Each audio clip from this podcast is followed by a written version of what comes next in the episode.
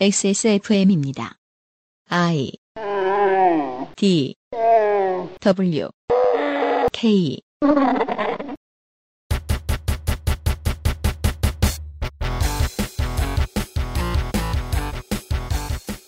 박근혜 정부의 최순실 등 민간인에 의한 국정농단 의혹 사건 진상규명을 위한 국정조사 기록실. 당시의 대통령 비서실장, 비선실세 주변 인물들이 등장한 2016년 12월 7일에 2차 청문회를 정리해 드립니다.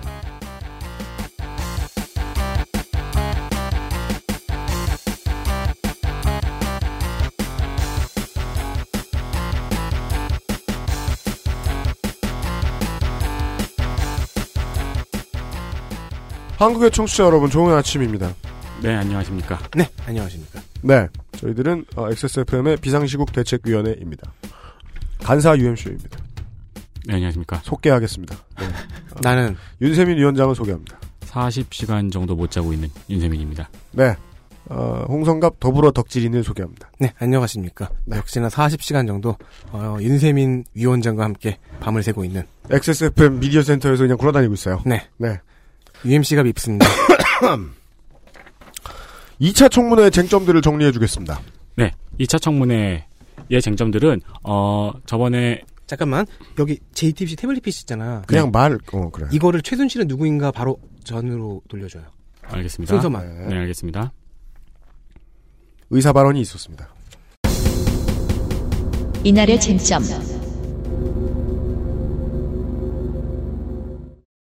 2차 청문회의 주요 쟁점은 먼저 세월호 7시간입니다. 네. 세월호 7시간과 연관된 주요 인물은 김기춘입니다. 네. 그리고- 키플레이어죠. 네. 네.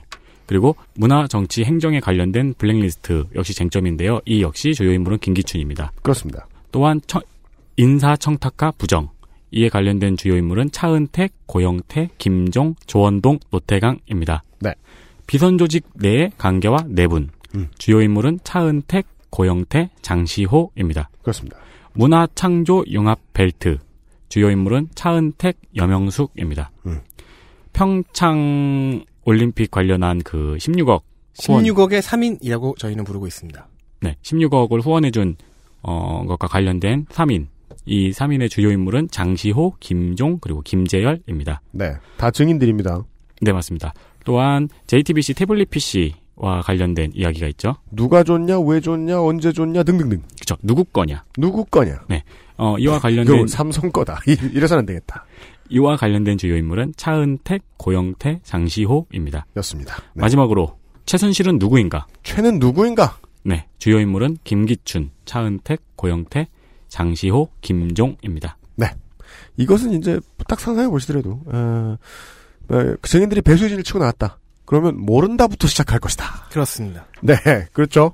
예. 그것이 바로 이제 이재용 황태자께서 네. 몸소 보여주신 스킬 아니겠습니까? 네. 무적의 스킬이다. 또한 특징이 있죠. 어, 어제, 어제가 아니죠. 1차 청문회에 참석한 사람들은, 음, 누군가는 청문회의 도 같은, 혹은 옆에 조언해줄 사람이 많은. 음. 음. 어쨌든- 통역자도 있는. 그렇죠. 네. 어쨌든 그런 강적들이었는데, 오늘 참가하는 사람들은 아, 민간, 개인들이요, 개인. 민간인들. 네. 네. 네. 매드 박사 한 사람 빼고. 네. 그렇기 때문에 그 균열을 파고 들어갈 수 있는 가능성이 높은 인물들이라는, 그런 청문회였습니다. 그래서 꽤 보는 재미가 그 오래 두고 보는 재미가 있었고요. 장기전을 보는 재미. 맞아요.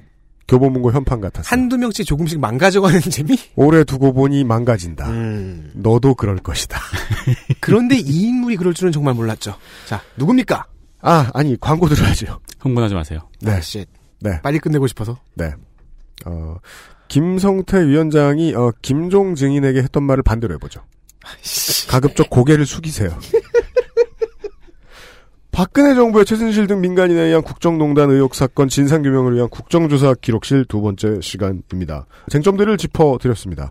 참여하는 그 조사위원들은 저희들이 어떻게 선발했나, 누가 나왔나, 같은 경우에는 어제 방송 앞부분을 들어보시면 되겠습니다. 광고를 듣고 와서 각각의 증인들이 어떤 이야기를 했는지 어떤 쟁점에 걸려 있는지를 지들을 정리해서 해석해 보도록 하겠습니다.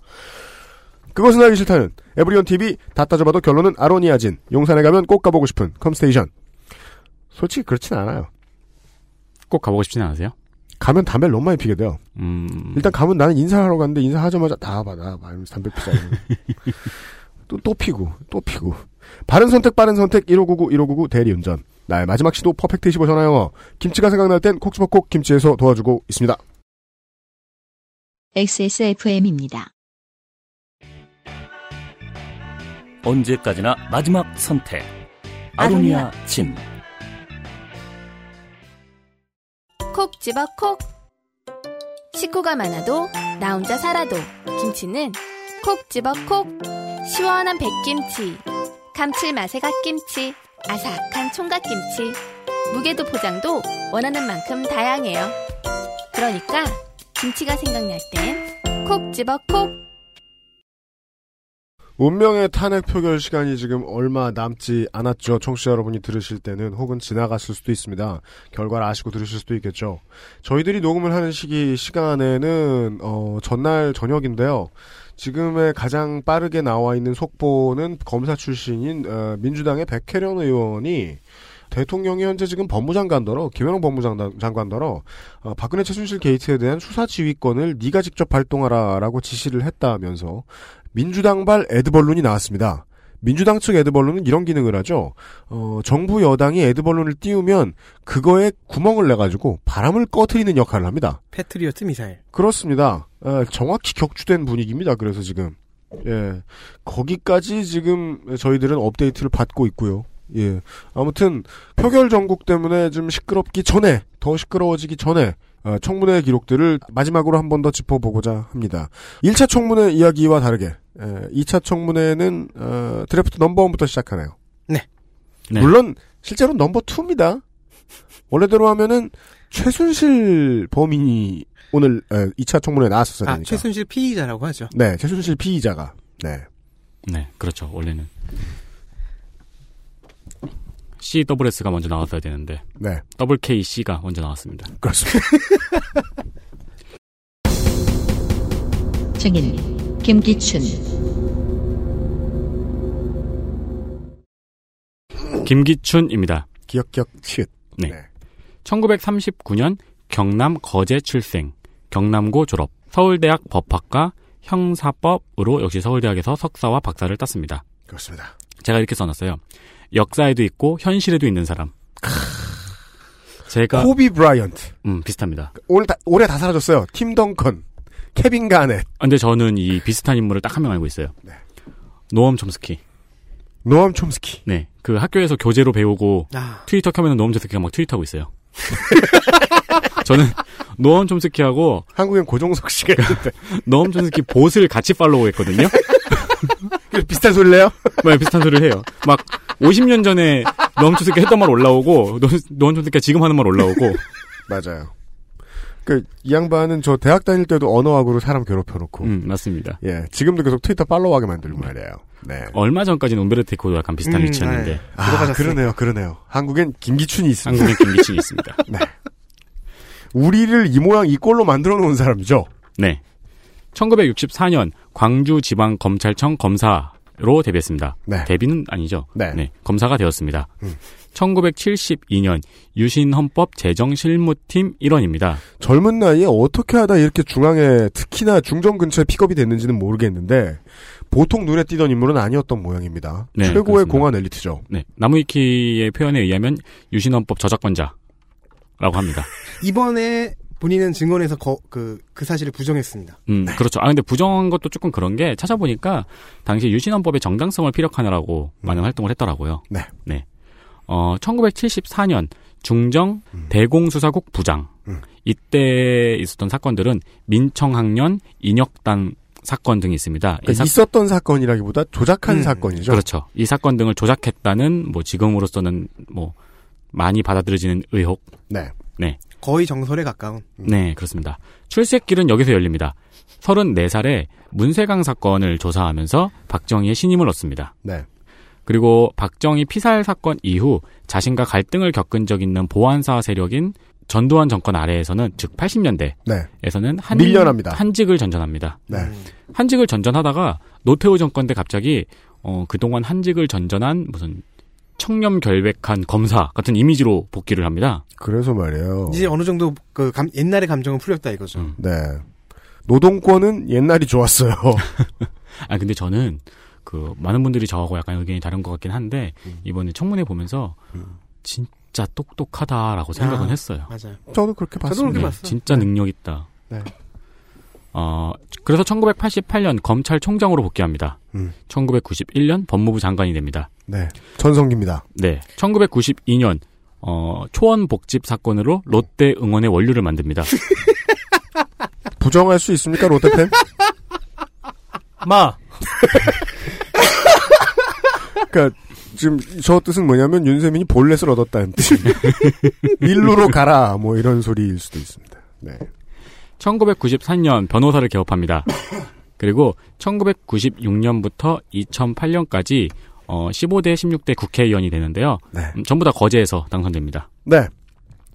2003년 국회 법사위원회 위원장이 됩니다. 음. 그리고 이 당시 노무현 탄핵, 탄핵 심판 청구인이며, 음, 이후에, 이후에 7, 7인의 1원이었다는 것도 밝혀졌죠. 그렇습니다. 2013년 8월부터 2015년 2월까지 청와대 대통령 비서실 비서실장으로 역임을 합니다. 역대 최고령 비서실장이었습니다. 그렇습니다. 이 당시에 대해서는 뭐 여러분들도 많이 알고 계시죠? 별명이 막강한 권력으로 인해서 뭐 기춘대왕군이라든가 왕실장이라든가 그렇습니다. 물론 뭐 저희 방송에서도 어, 김기춘이 의심스럽다 이런 식으로 말씀드렸지만 저희들은 분명히 여러 번 얘기했습니다. 뒤에 또 누가 있다. 음, 뒤에 또 누가 있다. 처음에 가장 의심받았던 인물이죠, 김기춘. 음, 네. 가장 강력한 실세로서 말이죠. 그렇습니다. 아, 그리고 2016년에 영화 자백에 본인 역으로 출연했습니다. 어, 이 늦깎이 배우예요. 네, 데뷔했습니다. 다큐멘터리 배우라는 직업처럼 그 형용 모순이 없는 것 같아요. 음악에 데뷔했어요. 전 이게 너무 웃긴 게 뭐냐면은 이 김기춘 씨에 대한 프로필을 포털 프로필을 보잖아요. 네. 포털 프로필 보면서 음, 보안 어쩌고 음, 70 몇 년 음, 하다가 쭉 내리니까 필모그래피. 필모그래피 영화 자백 본인 역 네. 아, 매우 사실적인 연기를 펼쳐주셨더군요. 아 그리고 이거 제가 이 프로필을 윤수민 기자한테 받아서 그 편집하다가 빼먹은 게 있네요. 네. 15, 16대만이 아니라 17대에도 국회의원이었습니다. 아, 네, 알겠습니다. 아, 네. 그 삼선 의원이네요. 의사 진행해 주십시오. 김기춘을 전에 저희 쪽이 그 프로그램에서도 네. 옛날에 다룬 적이 있죠. 네. 어 그때 이렇게 얘기- 평을 했었습니다. 음. 출세를 위해 온 인생 내내 음. 최선을 다해 달려온 사람. 네. 그럼요. 지치지도 않았어요. 저희 같은 사람과는 근본부터 다른 사람. 그, 저, 이제 김기춘의 2차 청문회 태도를 보면서 제가 가장 감동받았던 건 이거였습니다. 야, 나는 지금 하는 일도 몇 년 못 버틸 것 같은데. 음. 저 사람은 저 나이에 열정이 어쩜 그렇게 대단한가. 지금도 놓지 않고 싶은 게 너무 많고 네. 그것이 무엇인지 정확히 인지하고 있으며 그것에 대한 집중력이 흐트러지지도 않았다. 그리고 그걸 지키려면 어떻게 해야 하는지 안다. 알았고 까먹지도 않았고 흐트러지지도 않았다는 거예요. 실행할 능력도 있다. 그렇죠. 어, 뭐 어쨌든 컨셉 자체, 즉 전략 자체는 이재용과 같습니다. 범, 범죄보단 무능. 아. 네. 그리고 이재용의 버금가는 네. 엄청난 회피 방어 기술을 보여줍니다. 음. 어, 그 전날에 이어서 네. 이 2차에서도 음. 이런 마스터의 달인의 기술을 거장의 묘기를 볼 줄 누가 알았겠습니까? 그렇습니다. 근데 저는 개인적으로 이재용보다 능수능란했다고 생각하는 게 네. 답변을 한 번도 안 끊겼고 네. 끝까지 답변. 그러니까 증인석의 마이크가 꺼지지 않는다는 걸 10분 활용해 가지고 심지어 의원이 음. 오디오가 음. 겹치게 하면서까지 네, 지- 의- 의원이 질문하지 않았는데도 담화의 마지막을 항상 네. 가져왔어요. 전략은 같은데 연기하는 캐릭터는 약간 달랐어요. 거의 지난 시즌에 만약에 그 출전을 했다면 어, BY를 이기지 않았겠느냐 우습게. 음. 네. 어, 이재용이 불쌍한 도현님의 그 캐릭터를 입었다면, 어, 김기춘은 불쌍하면서도, 음. 하지만 나는 잘못이 없다. 음. 로 개, 이 부분을 계속 믿습니다. 네. 무능과 잘, 잘못이 없다 중을 동시에 앞에다 갖다 놓고, 네. 잘못이 없다를 조금 앞에다 밀어놓습니다. 네.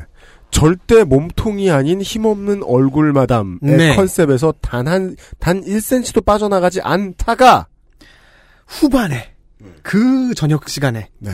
DC 인사이드 주식 갤러리의 유저 한 명이, 네.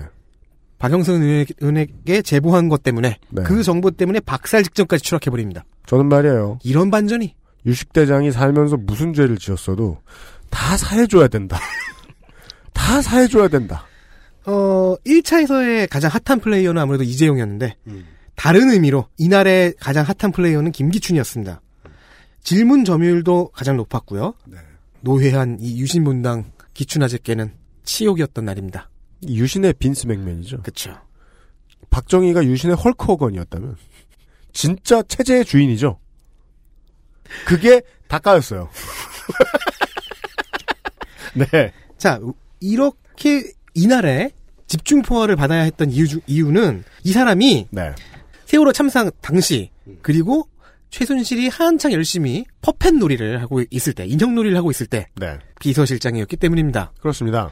세월호 7시간 그리고 최순실이 저질렀던 어, 인사청탁 부정 온갖 국정, 국정농단에 대해서 키를 쥐고 있다. 그 안으로 들어가서 빠져있는 퍼즐 조각들을 찾아내는 그 문에 음. 열쇠를 갖고 있는 사람이기 때문입니다. 그래서요. 일단 세월호 7시간부터 시작을 합니다. 근데 열심히 물어요. 김기춘의 대답은 늘 같습니다. 아, 이것은 경호실 소관이라 제가 모르고. 누가 들어왔는지는 경호실 소관이다. 박근혜 대통령이 무엇을 했는 내실에서 무엇을 음. 관저에서 무엇을 했는지는 비서실장이 모른다. 아, 그 인사담, 그거는 인사수석이 하는 것이고, 네. 그 그거는 민정수석이 하는 것이고, 헤어 담당 그 정 원장 음. 예, 임명장 계약서에는 자신의 도장이 찍혀 있는데 그건 꼭 다 내가 일일이 찍은 것도 그건 내가 아니다. 장이라서 그런 것이고. 네. 아. 능수능란합니다. 네. 비서실장이라는 직위의 영향력, 권한 이런 거를 가능한 한 최소한으로 축소해서 설명을 합니다. 그래서 얼핏 들으면 수긍할 수 있는 논리를 펴요. 중요한 표현이 나왔습니다. 이게 얼핏 들으면 수긍할 수 있는 논리를 펴니다. 어, 어떻게 해야 수긍할 수 있냐면 이게 똑같은 전략을 사용한 이재용과 다른 점입니다. 저 사람이 힘이 없다라고 생각하면 모든 걸 수긍할 수 있게 돼요. 네. 네. 이재용은 무조건 사고가 기억 못함. 나 저는 무능합니다로 일관했는데 음. 이분은 더 한 수 위에요. 네. 나는 이래 이래서 무능하고 저래 저래서 무능하다. 네, 그 부분이 들어가는 거죠. 네.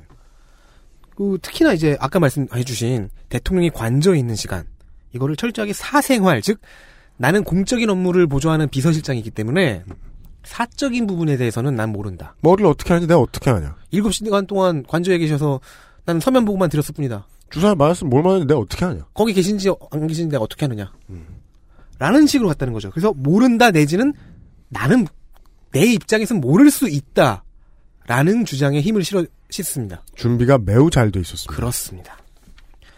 어, 이 사람이 최순실을 언제부터 알고 있었느냐는 꽤 중요한 쟁점이 됩니다.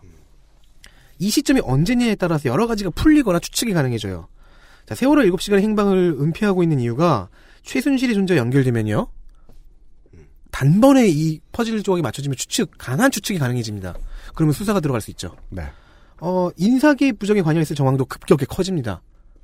그리고 이것은 국민들이 예측하는 바와 같이 박근혜를 대통령으로 만드는 데부터 함께 관여했을 것까지 네. 예상 가능하게 만듭니다. 그것도 예상할 수 있는 것이죠. 네. 만약에 그렇게 오래전부터 알았다면. 그렇습니다. 따라서 김기춘은 최순실을 최근에야 보도를 보고서 알았다는 입장을 계속 고수합니다. 처음부터 끝 직전까지 고수합니다. 네. 다만 질의 시간이 아니- 아닐 때 제가 목소리를 정확히 못 들어서 이게 황영철 의원인지 아니면 박범계 의원인지 지금 긴가민가한데 음. 한 남성 의원이 분노해서 외친 해석에 따르면 네. 김기춘은 자, 언어를 혼동시켰다. 네. 최순실의 존재를 인지한 것이라는 음. 의미의 안다와 음. 최순실과 개인적 안면을 튼 것이라는 의미의 안다를 혼용해서 사용함으로써 네. 언어적 혼동을 주고 음. 그렇게 해서 혹세무민한다라는 말을 하셨는데 네. 어, 이 외침이 맞아요. 왜냐면 하 이거 법정에서 잘 통합니다. 그렇습니다. 이 전략. 언어의 의미 차이를 이용한 그 동음의 이의- 이의어를 이용한 거죠. 네. 이렇게 이 교묘한 논리와 포지셔닝이 상당한데 네. 자 이- 이에 맞서는 우리 특조위원들은 네. 어떤 아이템을 갖고 왔느냐? 네. 아, 그리하여 저희들은 참고인이나 증인이 아닌데도 이 인물을 소개를 따로 해드려야겠습니다. 고인이 되신 분입니다. 심지어 네. 김영한 전 민정수석 비서관의 비망록이고요. 자꾸 왜 그렇게 이름까지 본인이 소개하는 거예요? 이제 김영한이라는 그 고인을 소개해 주시죠. 김영한. 네. 어? 이름은 의성- 네가 하지 마세요. 네. 참고 자료 제공자 고 김영한 고 김영한 씨라고 말하는 게 낫겠죠? 네. 1957년 경북 의성에서 출생했습니다. 경북고를 졸업했고요. 연세대 법학, 석사와 경제학 박사입니다. 그리고 1982년에 사법시험에 합격했습니다. 1988년 광주지방검찰청 검사로 임명되었고요. 대구지검 공안부장, 공안가장, 그리고 서울지검 공안부장, 검사 등을 거쳤습니다. 어, 유명한 김기춘 씨와 똑같이 유명한 공안통 검사로 알려져 있습니다. 네. 음, 유명한 사건으로는 강정구 씨 구속과 문성근 씨 구속 사건이 있습니다. 네. 문성근 씨 같은 경우에는 이제 그 여러분이 아는 그 문성근 씨가 맞고 대선 앞두고 이 희망돼지 저금통이라는 걸 무상 분배한 다음에 지지 서명을 받았죠. 네. 예. 근데 희망돼지가 피규어 아니냐. 그죠. 그걸로 끌어들였다. 아니, 그러면 이상하고. 징역 1년 6월이 나왔는데 추징금 20만원을 구형해요? 그리고 2011년에 대검찰청 강력법 부장이 되고요. 2012년에 법무법인 바른의 변호사로 취업합니다. 2014년 6월부터 2015년 1월까지 청와대 대통령 비서실 민정수석 비서관으로 있습니다. 어, 그러다가 청와대 문건 유출 사건이 터집니다. 네. 정윤의 사건. 그렇습니다. 이 비선실세 국정 개입 사건에 이 휘말리는 과정에서 어떻게 보면은 희생양이 된 거죠. 또 이 사건을 깔끔하게 처리한 우병우가 점점 더 돋보이게 됩니다. 그렇습니다. 그러면서 이제 뭐 카더라에 의하면은 김기춘 실장의 눈에 우병우가 띄게 되고 김영환이 조금 눈밖에 났다. 네. 네 그런 카더라가 많이 있습니다.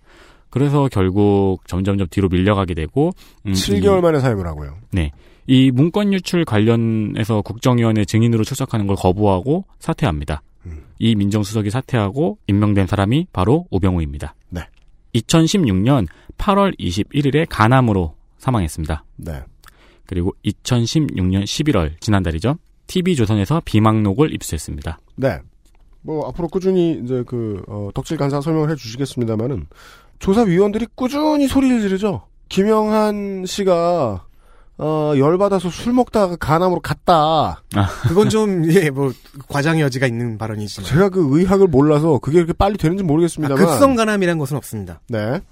그리고 이제 2016년 11월 TV조선이 입수했던 이 비망록은 계속해서 이 어휘를 가지고 싸움을 하죠. 비망록이라고도 부를 수 있지만 다이어리. 업무일지, 네. 행정일지, 행정기록이라고 봐야 한다라는 네. 이야기를 자꾸 하죠. 그게 왜 쟁점이 되는지도 곧 설명을 들으실 수 있을 겁니다. 저는 이, 이분의 밑에, 이름 밑에, 그의 기록, 그의 영령이라고 적어놨습니다. 네.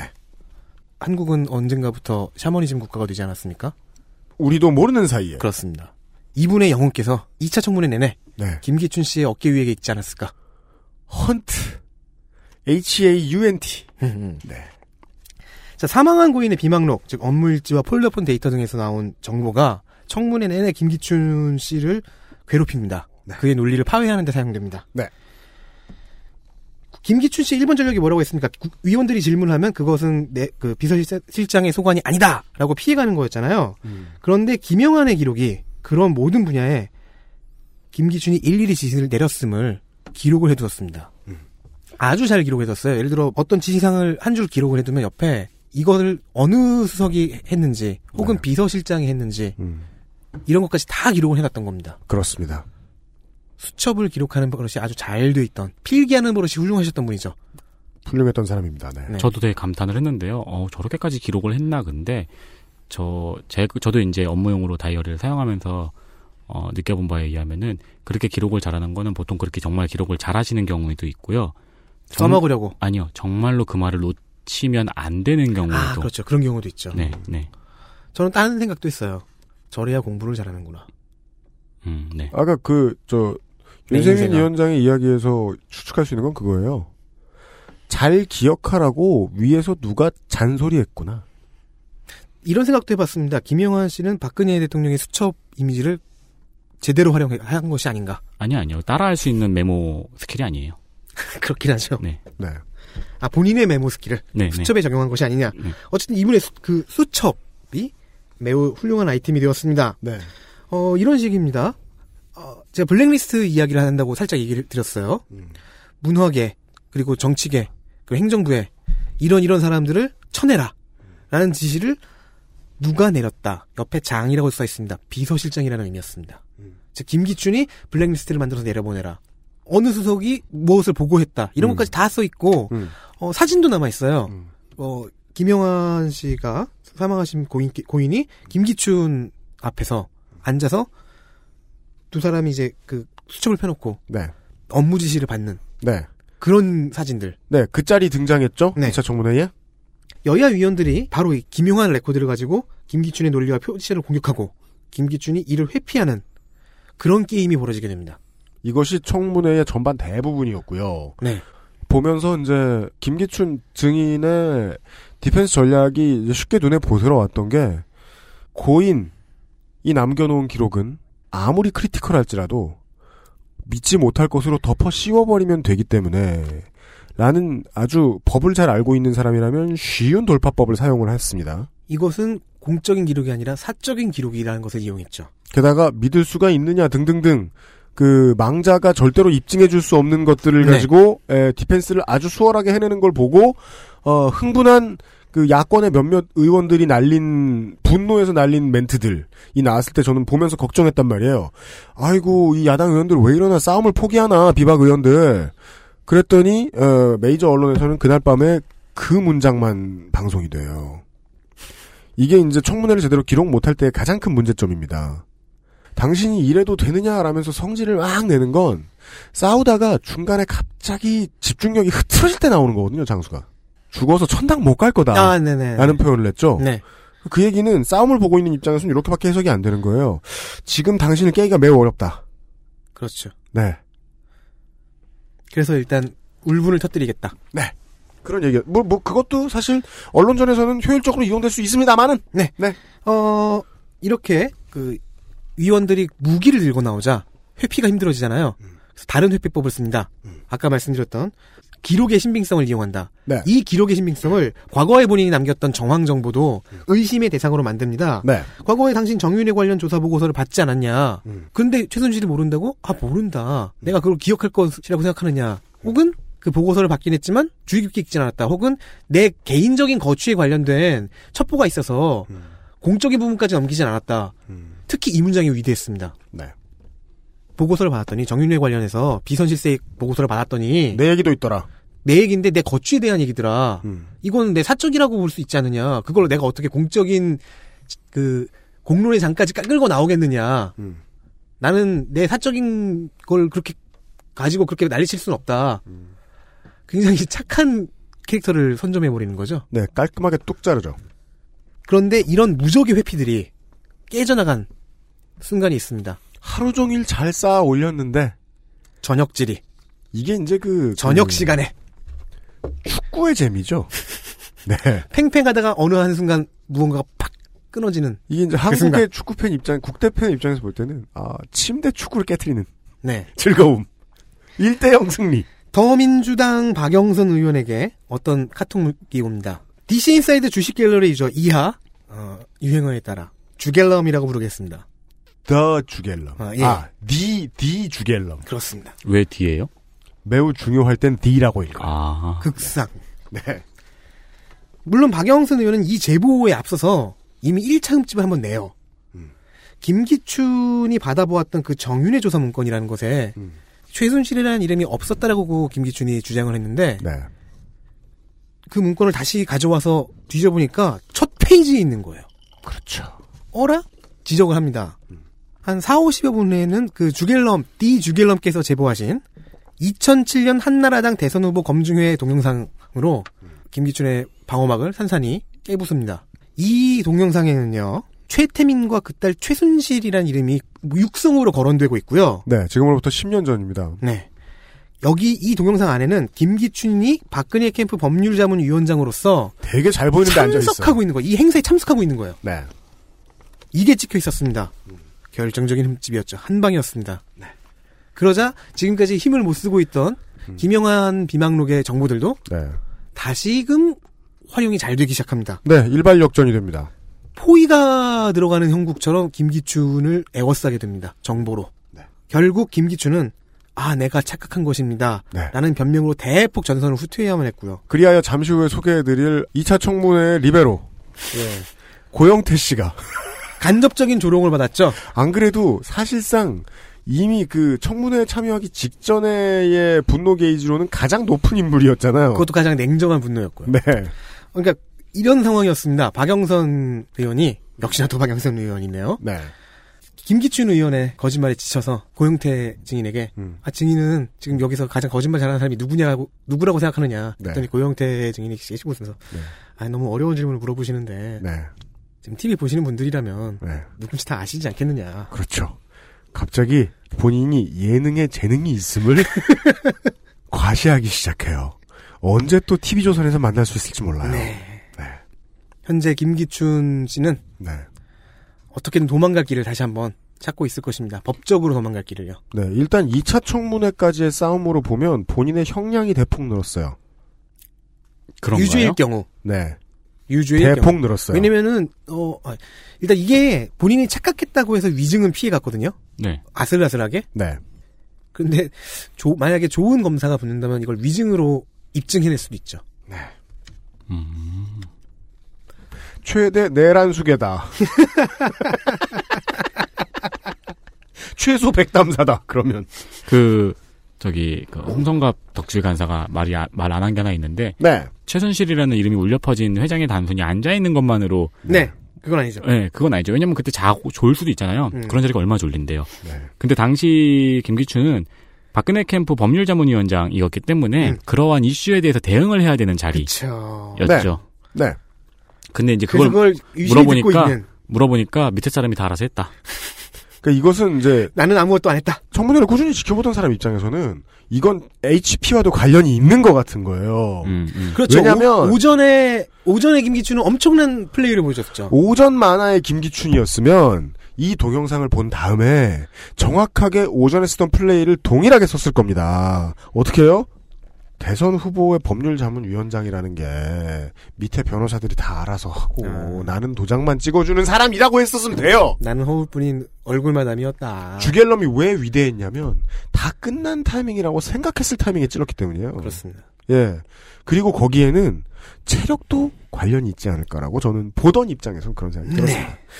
여튼 네. 아, 그래서 네. 확실히 이번 청문회 때 청문회 보는 법을 아마 많은 분들이 알았을 것 같아요. 네. 네. 청문회는 10시간 동안 싸우다가 돌려치다가 어, 돌려치다가 체력 떨어졌을 때 건져 올리는 싸움이다. 그리고 증인 측은 언제나 침대 축구를 하게 돼 있어요. 음, 맞아요. 그 중동에서 배워온 기술이야. 아니 그 유명하잖아요. 그 전에 누구였죠? 이번에도 참여했었는데 회장 청문회 대처법 공개된 거 있었잖아요. 음. 지루할 정도로 느릿느릿 이야기해라. 뭐 한 네. 번씩 되물어라. 음, 김기춘 그거 잘했죠. 네네네. 네.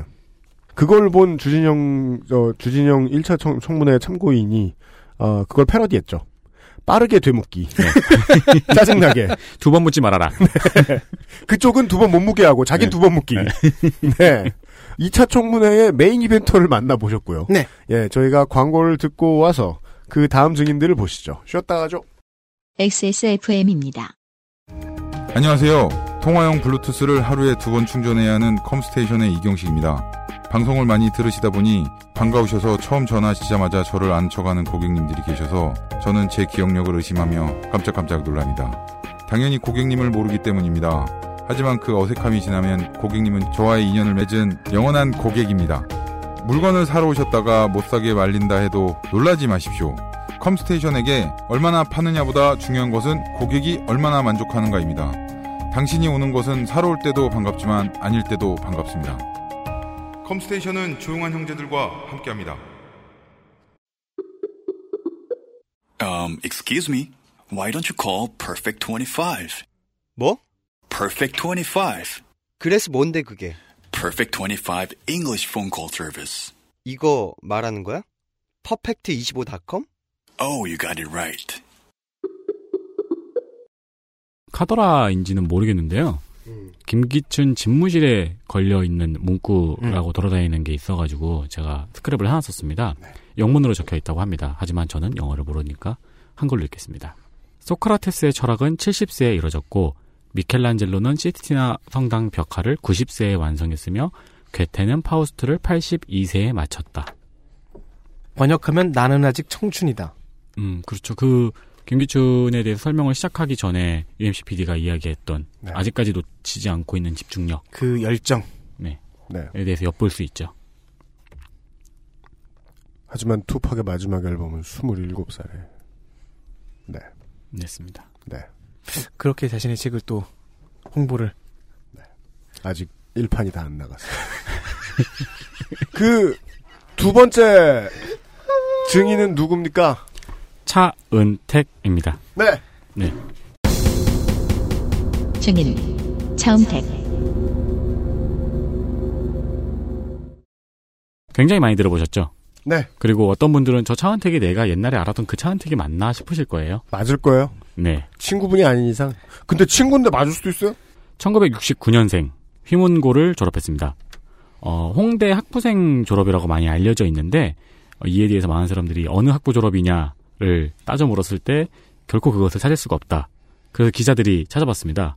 어, 백방 알아본 결과 상지대 공예학과 졸업, 이후 동국대 문화예술대학원 연극영화학 수료, 홍대 영상대학원 영상디자인 음. 등등 이제 대학원을 많이 다녔어요. 2000년대 뮤직비디오계의 거장입니다. 드라마타이즈. 네, 맞습니다. 당시 드라마 형식의 뮤직비디오의 유행을 이끌었고요. 네. 제가, 요거는 제가 설명해 드릴 수 있을 것 같아요. 어, 조금 손을 좀 풀다가 제가, 다음 카페 지금은 거의 활동이 정지되어 있는, 정지, 활동이 정지된 지 10년이 넘어간 것 같습니다. 차은택 씨의 팬카페가 있었어요. 거기에서 저는 이제 비상시국 대책회의가 열심히 일을 하고 있을 때, 저는 그 카페에 들어가서, 어, 유유히 어, 뮤직비디오들을 보고 있었어요. 어, SG 워너비의 타임리스, 왁스의 부탁해요, 사랑하고 싶어, 화장을 고치고, 아, 나 이 노래 알아. 포지션의 데스페라도, 자두의 대화가 필요해, 휘성의 안 되나요, 신승훈의 사랑해도 헤어질 수 있다면, 전설 속의 누군가처럼, 이별 그 후, 김장훈의 슬픈 선물, 난 남자다, 혼잣말, 유미의 사랑은 언제나 목마르다, 이게 무슨 노래인지 모르시겠다면, 당시에는 정말이지, 어, 10자리, 11자리 때의 대- 저, 비용이 들어간 뮤직비디오로 그, 알려졌었습니다. 네. 그 노래죠. 단 하나의. 내가 몰라요. 음. 정우성 전지현 주연의 뮤직비디오였습니다. 이소은의 서방님. 이승환의 애원, 그대는 모릅니다. 당부, 천일 동안, 그대가 그대를, 세 가지 소원. 윤상의 마지막 거짓말. 브라운 아이즈의 벌써 1년, 점점. 이정현의 줄래. 유승준의 찾길 바래. 조성모의 네버. 크, 이 불쌍한 이름이 나오네요. 이준호의 무죄의 귀환. 광고는요, 무시무시합니다. 모토롤라, 야후, 에뛰드, WH 트리트먼트, 환타, 켈로그, 금호렌터카, 이자녹스. 99, 2001, 2002 엠넷 뮤직비디오 페스티벌 뮤직비디오 대상 감독상. 2005, 2006 골든디스크 뮤직비디오 감독상. 네. 69년생이라서 고교평준화 이전 세대죠. 어, 휴문고를 나왔지만 고향이 그 근방인지는 확신할 수 없어요. 음, 네. 차은택 감독은 본인만의 클리셰를 하나 만들어냈어요. 뭡니까? 모든 뮤직비디오와 광고 끝날 때쯤에 네. To Be Continued. 아, 그게 이 사람이 한 거예요? 네. 그거 왜 김현성의 해분 같은 거 도대체 2편 언제 나오냐. 네. 그리고 절대 이어지게 만들질 않아요. 맞아요. 본인만의 클리셰입니다. 그 김현성 해본 뮤직비디오에서 마지막에 교통사고 당하고 대체 어떻게 되는지 SKT 붉은 악마 광고 도 만들었다고 전해지고요. 제가 이건 좀 충격을 받은 건데 그 우리나라 광고 역대 광고 중 가장 좋은 광고 순위를 매겨본다면 저는 3위 안에 TTL을 집어넣거든요. 아. TTL 광고도 만들었더라고요. 네. 그리고 백지영의 사랑 안에 작사가이기도 합니다. 그렇습니다. 저작권요. 이 노래는 또 훌륭한 노래잖아요. 그렇습니다. 이 노래는 그리고 백지영의 복귀를 화려하게 네, 알렸던 아, 노래죠. 2014년 갑자기 확 뛰어옵니다. 2014년 중반에 고영태를 통해 최순실을 소개받아 측근 인사가 됩니다. 네. 이후 8월 대통령 소속 문화융성위원회 위원에 임명됩니다. 위원회의 위원. 네. 이후 홍대 대학원 시절 지도 교수인 김종덕이 같은 달 문체부 장관으로 임명되고 12월에는 외삼촌인 김상률 교수가 청와대 교육문화수석에 임명되고 친한 사이인 송성각은 한국 콘텐츠 진흥원장에 임명되었습니다. 여기서 나랑 친한 사이인 홍성갑은 그냥 적질만 하고 앉았는데 집에서. 송성각입니다. 그렇습니다. 그러니까 저는 이 대목에서 오래된 음. 뭐. 우리의 클리셰 한 문장이 나오는 거죠. 뭔데요? 과연 우연일까? 왜, 왜, 왜? 아, 그렇죠. 네, 네, 네. 그것도 그건데 과연 우연이 아니라는 거 알아도 대단하잖아요. 그쵸. 예. 세 사람이나. 네. 아니 자기 스승, 외삼촌, 그래 친척. 이게 친구. 그리고 진짜 신기한 이유가 뭐냐면 자기보다 높은 자리예요, 다. 그렇죠. 어 착한 사람이네. 아니지. 이 사람의 자리가 말해주는 위치가 전부가 아닌 거죠. 그렇죠. 아 역시 윤세민은 저보다 똑똑합니다. 그렇습니다. 현재 차은택이 소유한 것으로 의심되는 회사는 유령회사 포함 넷인데요. 아프리카 픽처스, 플레이그라운드, 엠박스 에디트, 모스코스. 이 회사들은 차은택이 2015년 창조경제추진단장과 문화창조 융합 너무 이게 이 너절해요. 창조경제추진단장과 문화창조융합본부장을 겸임하면서 따낸 국책사업들과 어, 예산들을 받아가는 것으로 가능했습니다. 그것을 많이 해먹었다고 많은 사람들이 쉽게 생각을 하죠. 음, 이런 식이죠. 엠박스 에디트를 통해 아프리카 픽처스로 돈이 들어가고 뭐 이런 식이죠. 음, 맞습니다. 틀리지 않습니다.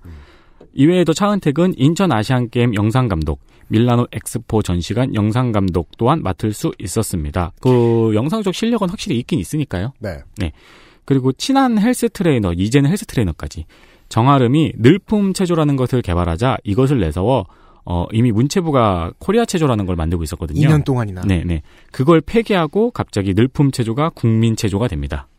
그래서 이 그 휘트니스 트레이너 정아름 씨가 참고인으로 나오지 않은 것이 저는 조금 의아했습니다. 음. 왜냐하면 그 정아름 씨 본인의 주장에 의하면 늘품 체조의 간판 역할을 했음에도 불구하고 네. 자기가 받은 게 거의 없거나 별로 없다라고 얘기했거든요. 음. 음. 여기에서도 뭔가 예 누구한테 떡고물이 묻었는지가 궁금한 부분이었기 때문에 맞습니다. 네. 그, 저 개인적인 기억으로는 이 사람을 어디서 봤냐면은 옛날에 무한도전에서 아, 그왜 뉴욕 타임스퀘어 건답시고 이 비빔밥 광고를 찍었었어요. 서경덕 네. 교수 그렇습니다. 그게 이제 뭐 오류로 멈춰가지고 화제가 된 적이 있었죠. 한 시간 동안 멈춰가지고 그대로 공짜로 광고 한 시간 동안 나가고 있었다고. 네. 네네네. 그때 나왔던 그 멤버들의 엉뚱한 아이디어를 어뭐 이렇게 막 훌륭한 광고로 승화시킨 뭐 음. 그런 식으로 보여진 사람이 바로 그 차은택이 이 차은택입니다. 네 맞습니다. 무한도전의 저주. 그런가요? 저주가 있나요? 무한도전의 흑역사죠. 저주로 말할 것 같은 뭐 엄기영 사장 뭐 이런 사람이 떠오릅니다만은 네 어 그리고 최순실의 미르재단 이사진 모두가 차은택의 지인입니다. 실로 훌륭한 사람만 알고 지낸 사람입니다. 그렇습니다. 네. 그러고 보니까 UMC PD가 굉장히 알고 싶은 사람이네요. 그렇죠. 그러니까 제가 아까 헤드헌터로 고용할까 싶어요. 할 제가 일 없으면 아까 이 UMC가 어, 차은택 팬카페를 들어가서 신나게 놀고 계실 때 네 옆에서 한마디 했죠. 뭐라고요? 2000년대 초반에 음. 형이 집안에서 놀지만 말고 차은택 같은 사람과 좀 친해졌으면 여기저기 썩업하고 다녔으면 지금 저 자리가 내 자리다 음, 그런 소리를 하고 앉았어. 당신은 문체부 장관이었다. 아, 네. 컨디런이라도 갔을 것이다. 어 그럼 갑자기 그 얘기를 듣는 순간 그러면 XSFM은 지금쯤 엄청 융성했을 것이다. 아니죠. 지금 좀 청문회에 앉아 있겠죠. 근데 사실은 그걸 보고 싶었어요. 청문회 UMC. 근데 진짜 와 그랬으면은 나는 뭘 했어야 되는 거야 세상에 이게 참 성공한다는 게 무서워요 왜냐면 2000년대 초반만 해도 차은택이란 이름은 진짜 신비스러웠거든요 네. 예 아니 차은택이 회사야 이렇게 시- 생각할 정도로 음. 너무 많은 것을 만들어냈어요 그리고 아니 근데 우리 우리 시절 당시에 이게 뭐 음악계 얘기니까 못 알아들으실 수 있겠습니다 어 뮤직비디오란 뮤직비디오를 다 만들고 다니던 하이프 윌리엄스도 이 정도로 많이 작업하진 않았어요 그리고 재밌는 게 어떤 장르, 어떤 컨셉의 곡, 어떤 가수의 곡을 갖다 줘도 멋있게 만들었네요. 그 우리나라 특히 음악계 뭐 예체능은 다 그렇지만 음. 그 쏠림 현상이 너무 심하잖아요. 네 홈픽처스 기억나세요? 아, 음. 나는 그게 그냥 뮤직비디오에 들어가는 마크인 줄 알았어요. 뮤직비디오라는 표시인 줄 알았어요. 그게. 아, 컴팩트 디스크처럼? 네. 하여튼, 20세기 말, 21세기 초반에, 어, 뮤직비디오의 대명사였던 인물입니다. 뮤직비디오 감독의. 네, 그렇습니다. 그리고 개인적인 의견으로는 옷을 못 입는 것 같습니다. 그렇습니다. 옷을 못 입는 차은택의 입장에서 네. 최순실이 청문회에 나오지 않는다는 건 절호의 기회가 아니겠습니까? 그렇습니다. 도저히 부정할 수 없는 자기 혐의는 기꺼이 인정해버리고 넘어가고 최순실과 함께 얽혀있는 혐의는 최대한 최순실에게 밀어버리면 됩니다. 김영한이 사망했, 사망했으니까 얻게 되는 김기춘의 이득과 비슷합니다. 네. 왜냐면, 고영태, 차은택, 최순실이 함께 나왔을 때는, 개싸움이죠? 그날, 그날 청문회에서 봤을 건, 이, 진짜 개싸움밖에 없어요. 네. 네. 셋이 서로 물고- 물, 물어뜯는. 예. 서로 쥐어뜯었을 겁니다, 음. 진짜로. 아, 그러면은 청문회를 우리가 보고 있는 동안 최순실은 방에서 부들부들 그렇죠. TV 못 고영태와 뭐 보죠? 차은택이 어떻게 하고 아, 못 있을까? 보나요? 네. 음. TV 못 예. 보죠. 못 보지만 직감했겠죠. 옆에서 너 약 올리려고 계속 한 마디씩. 저랬대. 저랬대. 오디오 크게 틀어놓고 간수가? 교도관이?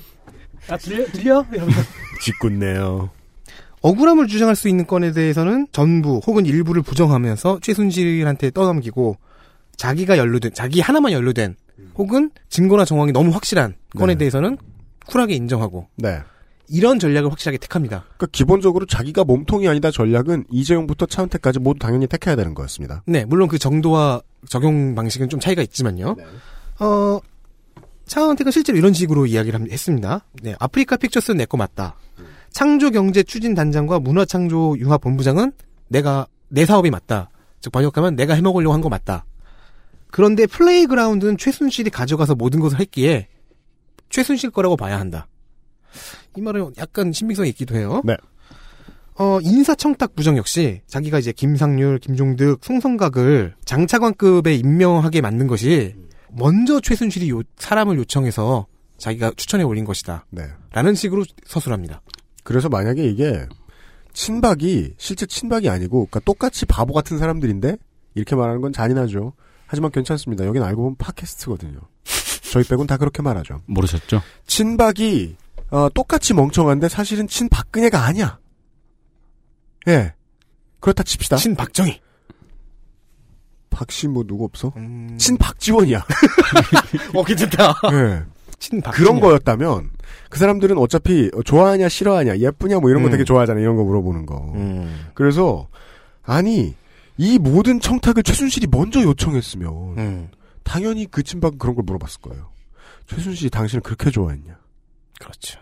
그 질문 안 나왔어요. 이거는 이제 달, 다르게 해석하면 차은택이 최순실을 버리고 있는 거죠. 네. 이런 겁니다. 차은택 자신이 이제 한국으로 귀국하기 전에 아직 일본에 있을 때 최순실로부터 전화가 걸려왔대요. 음. 네. 그 측근을 통해서 그렇죠. 두 사람의 관계가 커피숍 프랜차이즈 사업을 위해 만난 것이라고 축소하자. 입을 맞추자. 위증하라는 지시를 받았다고. 까죠. 네. 네. 그렇게 증언을 해버립니다. 네. 차은택과 고영태는 공히 최순실은 버렸습니다. 네. 네. 자신에게 해가 되지 않는 한에서는 가능한 한 정직하게 증언하라는 경향성을 보였다고 할 수 있는데요. 사소하게나마 김기춘의 논리 전개에 차질을 줍니다. 그러니까 저도 처음에 신기한 게 그거였죠. 김기춘 무능하다라는 생각이 어디서 들었냐면 차은택을 포섭 못해? 네, 저 증인들과 아무 교감도 없었구나. 네. 김기춘과 차은택의 첫 만남을 증언할 때가 문제였는데요. 네. 이 시작을 서로 다르게 설명하는 겁니다. 그렇죠. 김기춘은 대통령이 지시해서 자기가 먼저 차은택에게 연락해서 만났다. 였는데 차은택은 최순실의 지시로 그 청와대에 들어가 김기춘을 만났다고 했습니다. 네. 장소도 비- 거의 같고요. 그래서 조사위원들 측에서 이것을 종합해 주죠. 그럼- 최순실이 대통령 위네. 약간의 논리적 비약은 있긴 하지만 네. 그러자 점점점. 왜냐면은 차은택은 최순실의 지시로 청와대를 들어갔으니까 최순실이 더 위 아니냐 뭐 이런 식으로 간 거죠. 그렇죠. 어, 물론 차은택은 대통령을 직접 만난 적이 있냐는 질문에는 없다고 증언했습니다. 없다고 했습니다. 네. 네. 뭐 이건 믿을지 말지. 네. 그래서 점심 끝나고 이제 안민석 의원이 또 스포트라이트 달라고 하면서 승질냈죠. 뭔 놈의 위증이 이렇게 많냐. 그렇죠. 그 다음 증인입니다. 고영태입니다. 증인 고영태 1976년생 광주 출생이고요. 전남공고 한국체대를 졸업하였습니다. 네. 어, 대한민국 전 펜싱 선수였습니다. 네. 1998년 아시안게임에서 단체전 금메달을 땄고요. 개인전 은메달을 땄습니다. 그런데 연- 이렇게 할 수 있다는 것을 체육 안 해보신 분들이 처음 알았습니다. 연금을 일시금으로 수령했습니다. 이렇게 땡길 수 있었습니다. 그리고 전직 호스트파 출신으로 알려져 있고요. 이 당시 가면이 고민우라고 알려져 있는데 청문회장에서 물어보니까 그런 이름 쓰지 않는다고 음. 대답했습니다. 어, 광주나 부산에서 호스트바로 호스트바에서 활동을 했고요. 어 그리고 이 당시에 강남에 있는 마담이랑 명품 가방 수입 장사를 했다고 합니다. 참 이 음. 단어 슬퍼요. 마담. 여성에 대한 높임말이잖아요. 그죠. 마덤. 그런데 인신매매 업자 일을 하는 여성을 부르는 단어가 돼 있죠 한국에서는 마담이라는 단어의 명예는 빨리 회복될 것 같지 않아요 한국에서는 음. 맞습니다. 아무튼 명품 가방 수입 장사를 했어요 어, 최순실이 설립한 더 블루 K의 상무이사를 역임해 했고요. 그리고 최순실에게 유일하게 반말을 하는 관계였다고 알려져 있습니다. 아네 음. 네. 최순실과는 호빠에서 손님 관계로 만났다는 설이 있고요. 그리고 차은택을 최순실에게 소개해준 사람입니다. 2008년에 가방 브랜드 빌로밀러를 선보였습니다. 수입 장사 노하우를 음, 그렇죠. 알려서. 네. 그리고 2009년에 방콕에서 엑스터시를 먹고 걸려서 예, 마약으로 1,500만 원 벌금형을 음. 받았습니다. 이렇게 형이 낫냐고 그러는데 전 그 국가대표 금메달 리스트라서 음, 그 점을 좀 참작해 주었다라고 하더라고요. 뭐 초범이었다면요. 네네. 그 이번 청문회를 통해서도 알려진 사실인데 최순실의 지시로 박근혜 대통령 옷과 가방을 제작하였습니다. 스캔들과 관련하여 가장 이득을 본 것이 없다고 평가되는 인물입니다. 왜냐하면 한국에서는 실제 물건 만드는 사람이 돈을 제일 못 버니까요. 음 그렇습니다. 노동의 가치가 회복되어야 할 때입니다. 그렇습니다. 그 뭐, 노동의 가치가 똑바로 그 받아지는 곳이다. 그랬다면 최순실 게이트로 가장 이득을 본 건 이 빌로밀러에서 가방을 만드신 분들이었을 것이다. 그렇죠. 네, 네.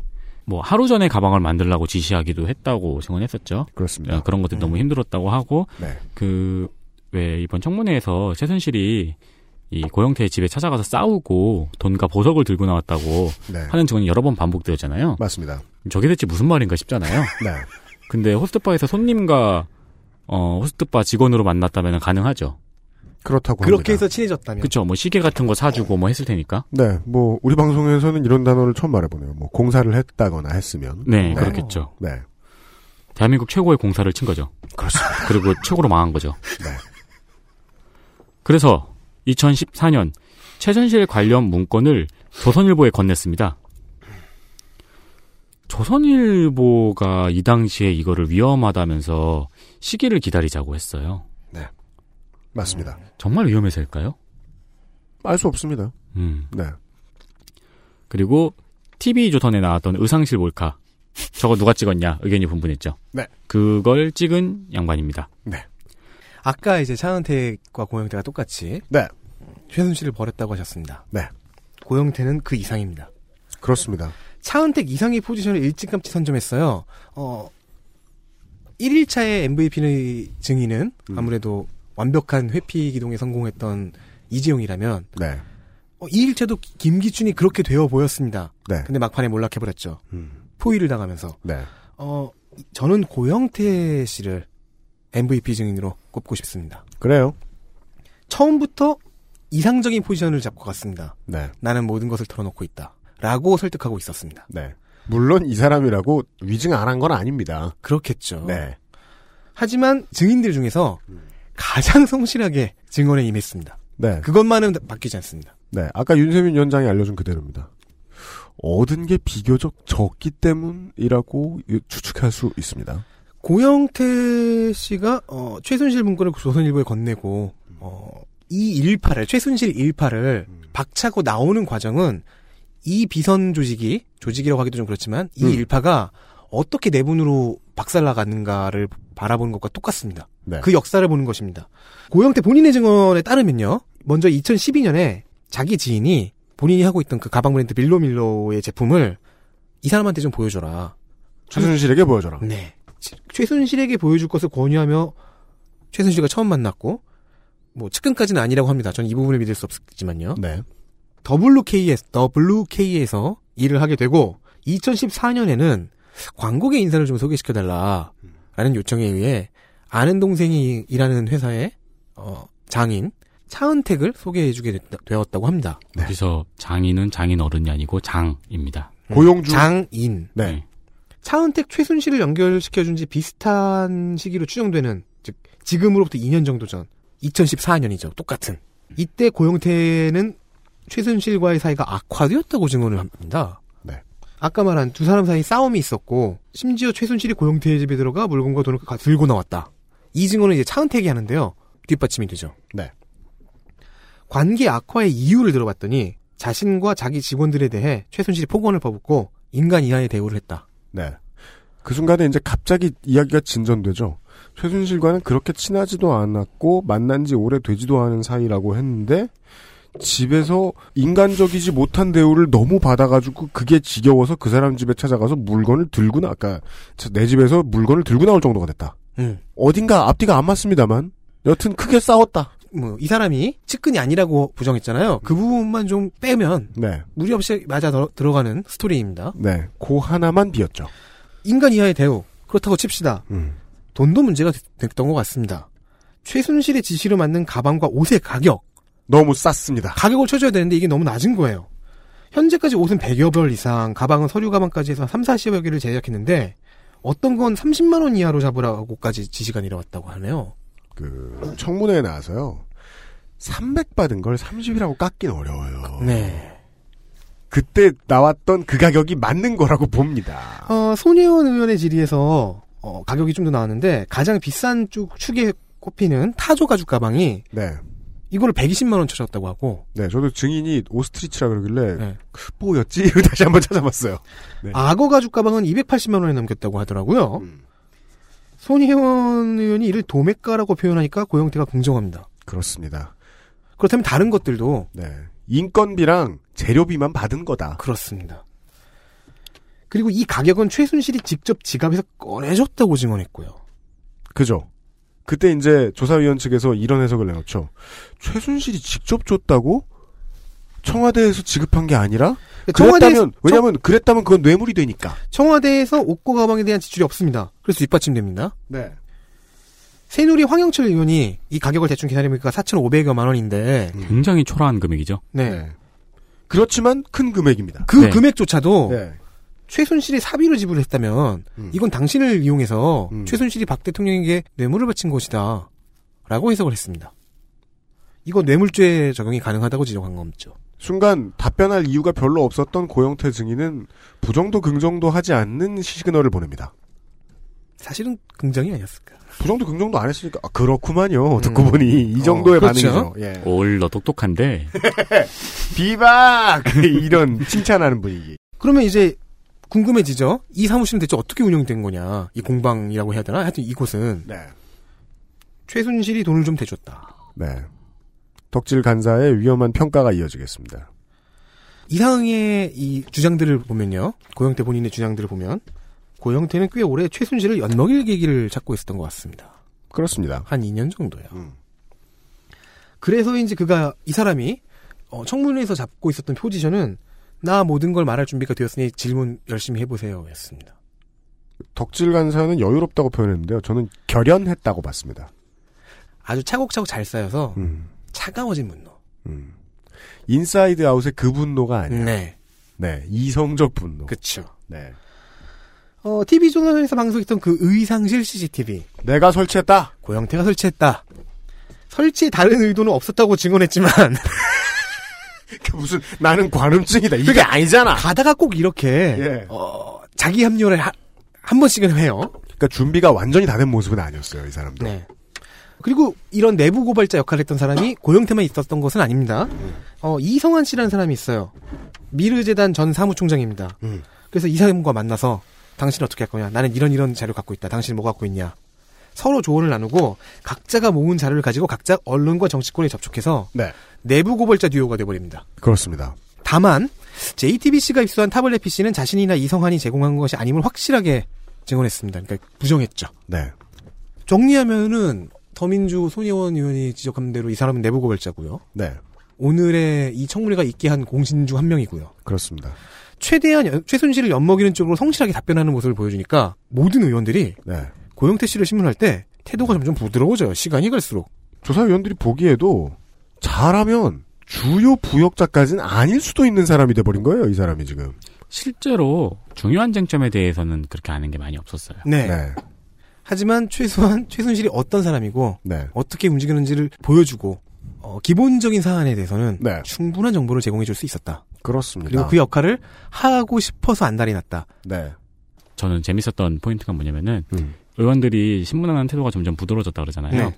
그 전날에 손혜원 의원이나, 의원이나 박영선 의원이 이제 말을 하다가 어, 소환수로 주진영 씨나 김상조 박사에게 이제 첨언을 요청을 하잖아요. 그렇죠. 네. 럼 그 두 분이 딱 맞는 대답을 들려주시고 하잖아요. 네. 그렇게 중간중간 자신의 아. 헬퍼로 활용을 했잖아요. 나중에 고영태 씨가 2일차, 저 2차 증언 청문회에선 그 역할을 해요. 네, 나중에는 2차의 소환수. 네, 네. 나중에는 고영태 씨를 그렇게 헬퍼로 활용을 해요. 그, 우리가 좀 전에 얘기한 그거죠. 어, 거짓말을 누가 제일 많이 하는 것 같아요? 에이다 암시롱. 굳이 고영태한테 왜 물어요, 그걸? 왜? 심리적으로 고영태가 제일 믿음직스러웠던 거예요. 의지하고 있던 거예요. 그리고 그 의지를 보답해줬고요. 네. 맞습니다. 네. 아, 두 명의 리베로에 대한 이야기를 했습니다. 광고를 듣고 와서 아, 또 주요한 인물이 남아 있습니다. XSFM입니다. 바른 선택, 바른 선택. 콕 집어 콕 믿어도 되는 김치를 찾을 땐 콕 집어 콕 햇서 빈증 김치 재료부터 공정 유통까지 안심 직접 구매한 재료로 만드니까요 그러니까 김치가 생각날 땐 콕 집어 콕 네. 그뭐 지옥에서 원수들이 만나 츤츤거린다면 아마 이런 모습을 보이지 않았겠느냐. 예. 아, 안민석 의원과 예, 이 사람이죠. 어, 더 정확하게는요. 지금부터 세 명을 연속으로 설명드리고 이 세 명의 아비규환을 네. 설명을 드리려고 합니다. 첫 번째로는 이 사람. 장시호입니다. 증인 장시호 1979년생입니다. 아, 79년생이야? 네가 쓴 거 아니니? 어, 맞습니다. UMC와 동갑 아닌가요? 네, 맞습니다. 그러네요. 그래서 놀랬네요. 네. 현대고를 졸업했고요. 79년생이면은 아까 저 차은택 감독 차은택 증인과는 다르게 고교 평준화 이후에 서울 출, 서울 사람이기 때문에 어, 이 동네 사람입니다. 최순실 씨의 언니인 최순득의 딸입니다. 네. 최태민의 손녀고요. 최순실을 이모라고 부릅니다. 그렇습니다. 네. 실제로 계속해서 아, 이모라고 불렀습니다. 네. 이모님. 네. 어, 장시호라는 이름은 개명한 이름이고요. 개명 전 이름은 장유진입니다. 평범한 이름을 가지고 있다가 좀 못 들어본 이름으로 개명했으면 이건 본인의 의지로 개명한 게 아닙니다. 엄마가 어디 가서 따온 거죠. 그 그런 설도 있고요. 어, 이건 뭐, 토템이다. 네. 네. 그 몸이 안 좋아져서 개명했던 설도 있고요. 그러니까 몸이 안 좋아졌는데 치료 과정으로 왜 개명을 선택하느냐고. 야노 이건 야노시오를 좋아했던 설도 있고요. 아니 이 야매다 이건. 물어보나. 어, 야. 네. 어, 승마 특기생으로 연세대에 입학을 했습니다. 근데 학업 성적이 낮아서 부정 입학 의혹이 있습니다. 그렇고요. 본인은 실력으로 들어갔다고 증언했죠. 주장했죠. 네, 특기생으로 들어갔다고 주장을 했는데 이 참 이게 좋은 건 아닌데 고등학교 성적표까지 인터넷에 막 올라와 있더라고요. 그러니까요. 네. 그리고 2006년에 결혼을 했습니다. 이 결혼이 중요합니다. 네. 이 결혼식에 박근혜 대통령이 참석을 했습니다. 그리고 커터칼 피습 직후였죠. 커터칼 피습 15일 후였습니다. 어이고. 붕대를 감은 채로 참석했다고. 다친 합니다. 상태에서 공식 소상의 모습을 드러냈는데 그게 장시호의 결혼식이었다. 음. 첫 번째 결혼식이죠 아마? 그래서 많은 위원들, 위원들이 이 부분을 집중적으로 질문하기도 했습니다. 박근혜 대통령과 대체 무슨 관계냐. 음. 당신도 박근혜와 어떤 긴밀한 관계가 있는 것이 아니냐라고요. 음. 물론 본인은 계속 부정했습니다만. 어, 사회자가 이사업체 대표세요? 아, 그러네요. 이사업체 대표군요. 네. 네, 네, 네. 그 예전에 사- 피자집도 하셨죠? 맞습니다. 사회는 조영구 씨가 사회를 보셨다고 합니다. 그러니까 이게 무슨 의미가 있냐면 돈 많이 든 결혼식이었다는 그렇죠. 소리입니다. 네. 그러니까 조영구 씨가 누굴 알아서 진행하러 가는 사람이 아니에요. 그 조영구 씨가 이 장시호 씨 아들의 아들이 아니죠. 장시호 씨 아이의 돌잔치 사회도 진행을 했다고 합니다. 그냥 비싼 사회라 부른 것이다가 음. 일단 제 추측이고요. 음. 지난 마리텔 본방에서 조영구 씨가 나오자마자 이 부분에, 대- 이 부분에 대해서 해명을 했습니다. 역시 마리텔을 꾸준히 보는 것은 도움이 됩니다. 아. 그렇습니다. 뭐라고요? 아, 전혀 관계가 없다고요. 돈만, 아. 돈만 보고 갔답니다. 아하.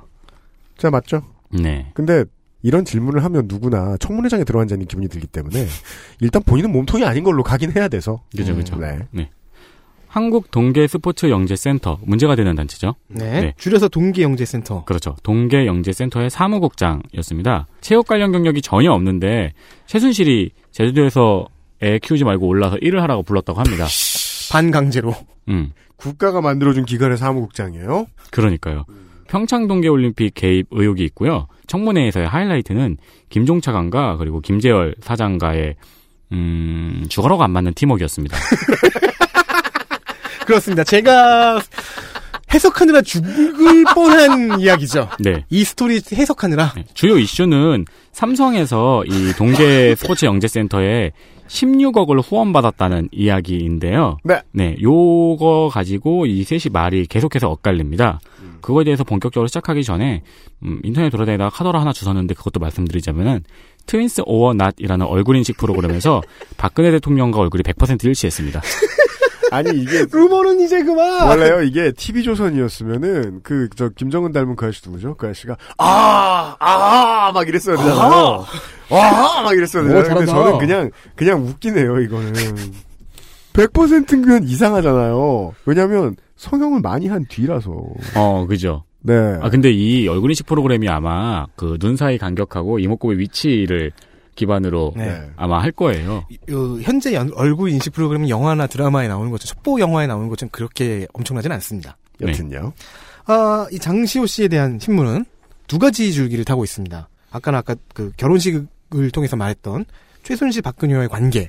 더 중요한 다른 하나가 방금 말한 동계영재센터라는 단체를 통해 삼성에서 돈을 받았는가. 네. 특히 이 돈, 16억이 뜨거운 쟁점입니다. 여기서 관련자들, 저희는, 어, 저와 윤세민은 16억의 3인이라고 네. 부르는 이 세 명의 지리멸렬과 상호 모순이 백미입니다. 짱입니다. 저희는 이거를 이해하는데 일단 30분이 걸렸고요. 정리하는데 3시간이 걸렸습니다. 네. 아, 그러니까 나는 이걸 우리가 이해 못하는 줄 알았어요. 청취자 여러분들도 만약에 이 장시호 씨를 비롯한 세- 세 명의 어, 증언들을 이해를 못하신다. 괜찮습니다. 여러분은 정상입니다. 아 기호학 기말고사였어요? 네. 네.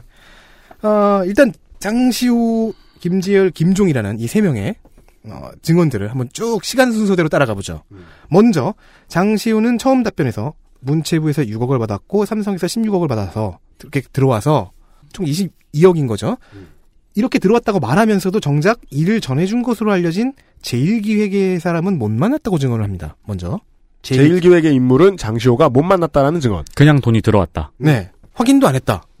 그리고 그 직후 김재열 제1기획 사장은 답변을 하는데요. 이게 모든 걸 헝클어놓기 시작합니다. 김재열 제1기획 사장으로 넘어가죠. 네. 네, 이번 청문회 연막탄이었습니다. 연막탄까지 등장할 줄은 몰랐습니다. 네. 증인 김재열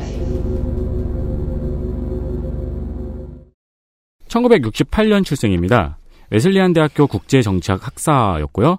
어, 존스홉킨스 국제정치학 석사 그리고 스탠퍼드 경영학 석사를 땄습니다. 제일기획 사장이고요. 동아일보 창업자인 김성수의 음. 증손자이며 김병관 동아일보 명예회장의 차남입니다.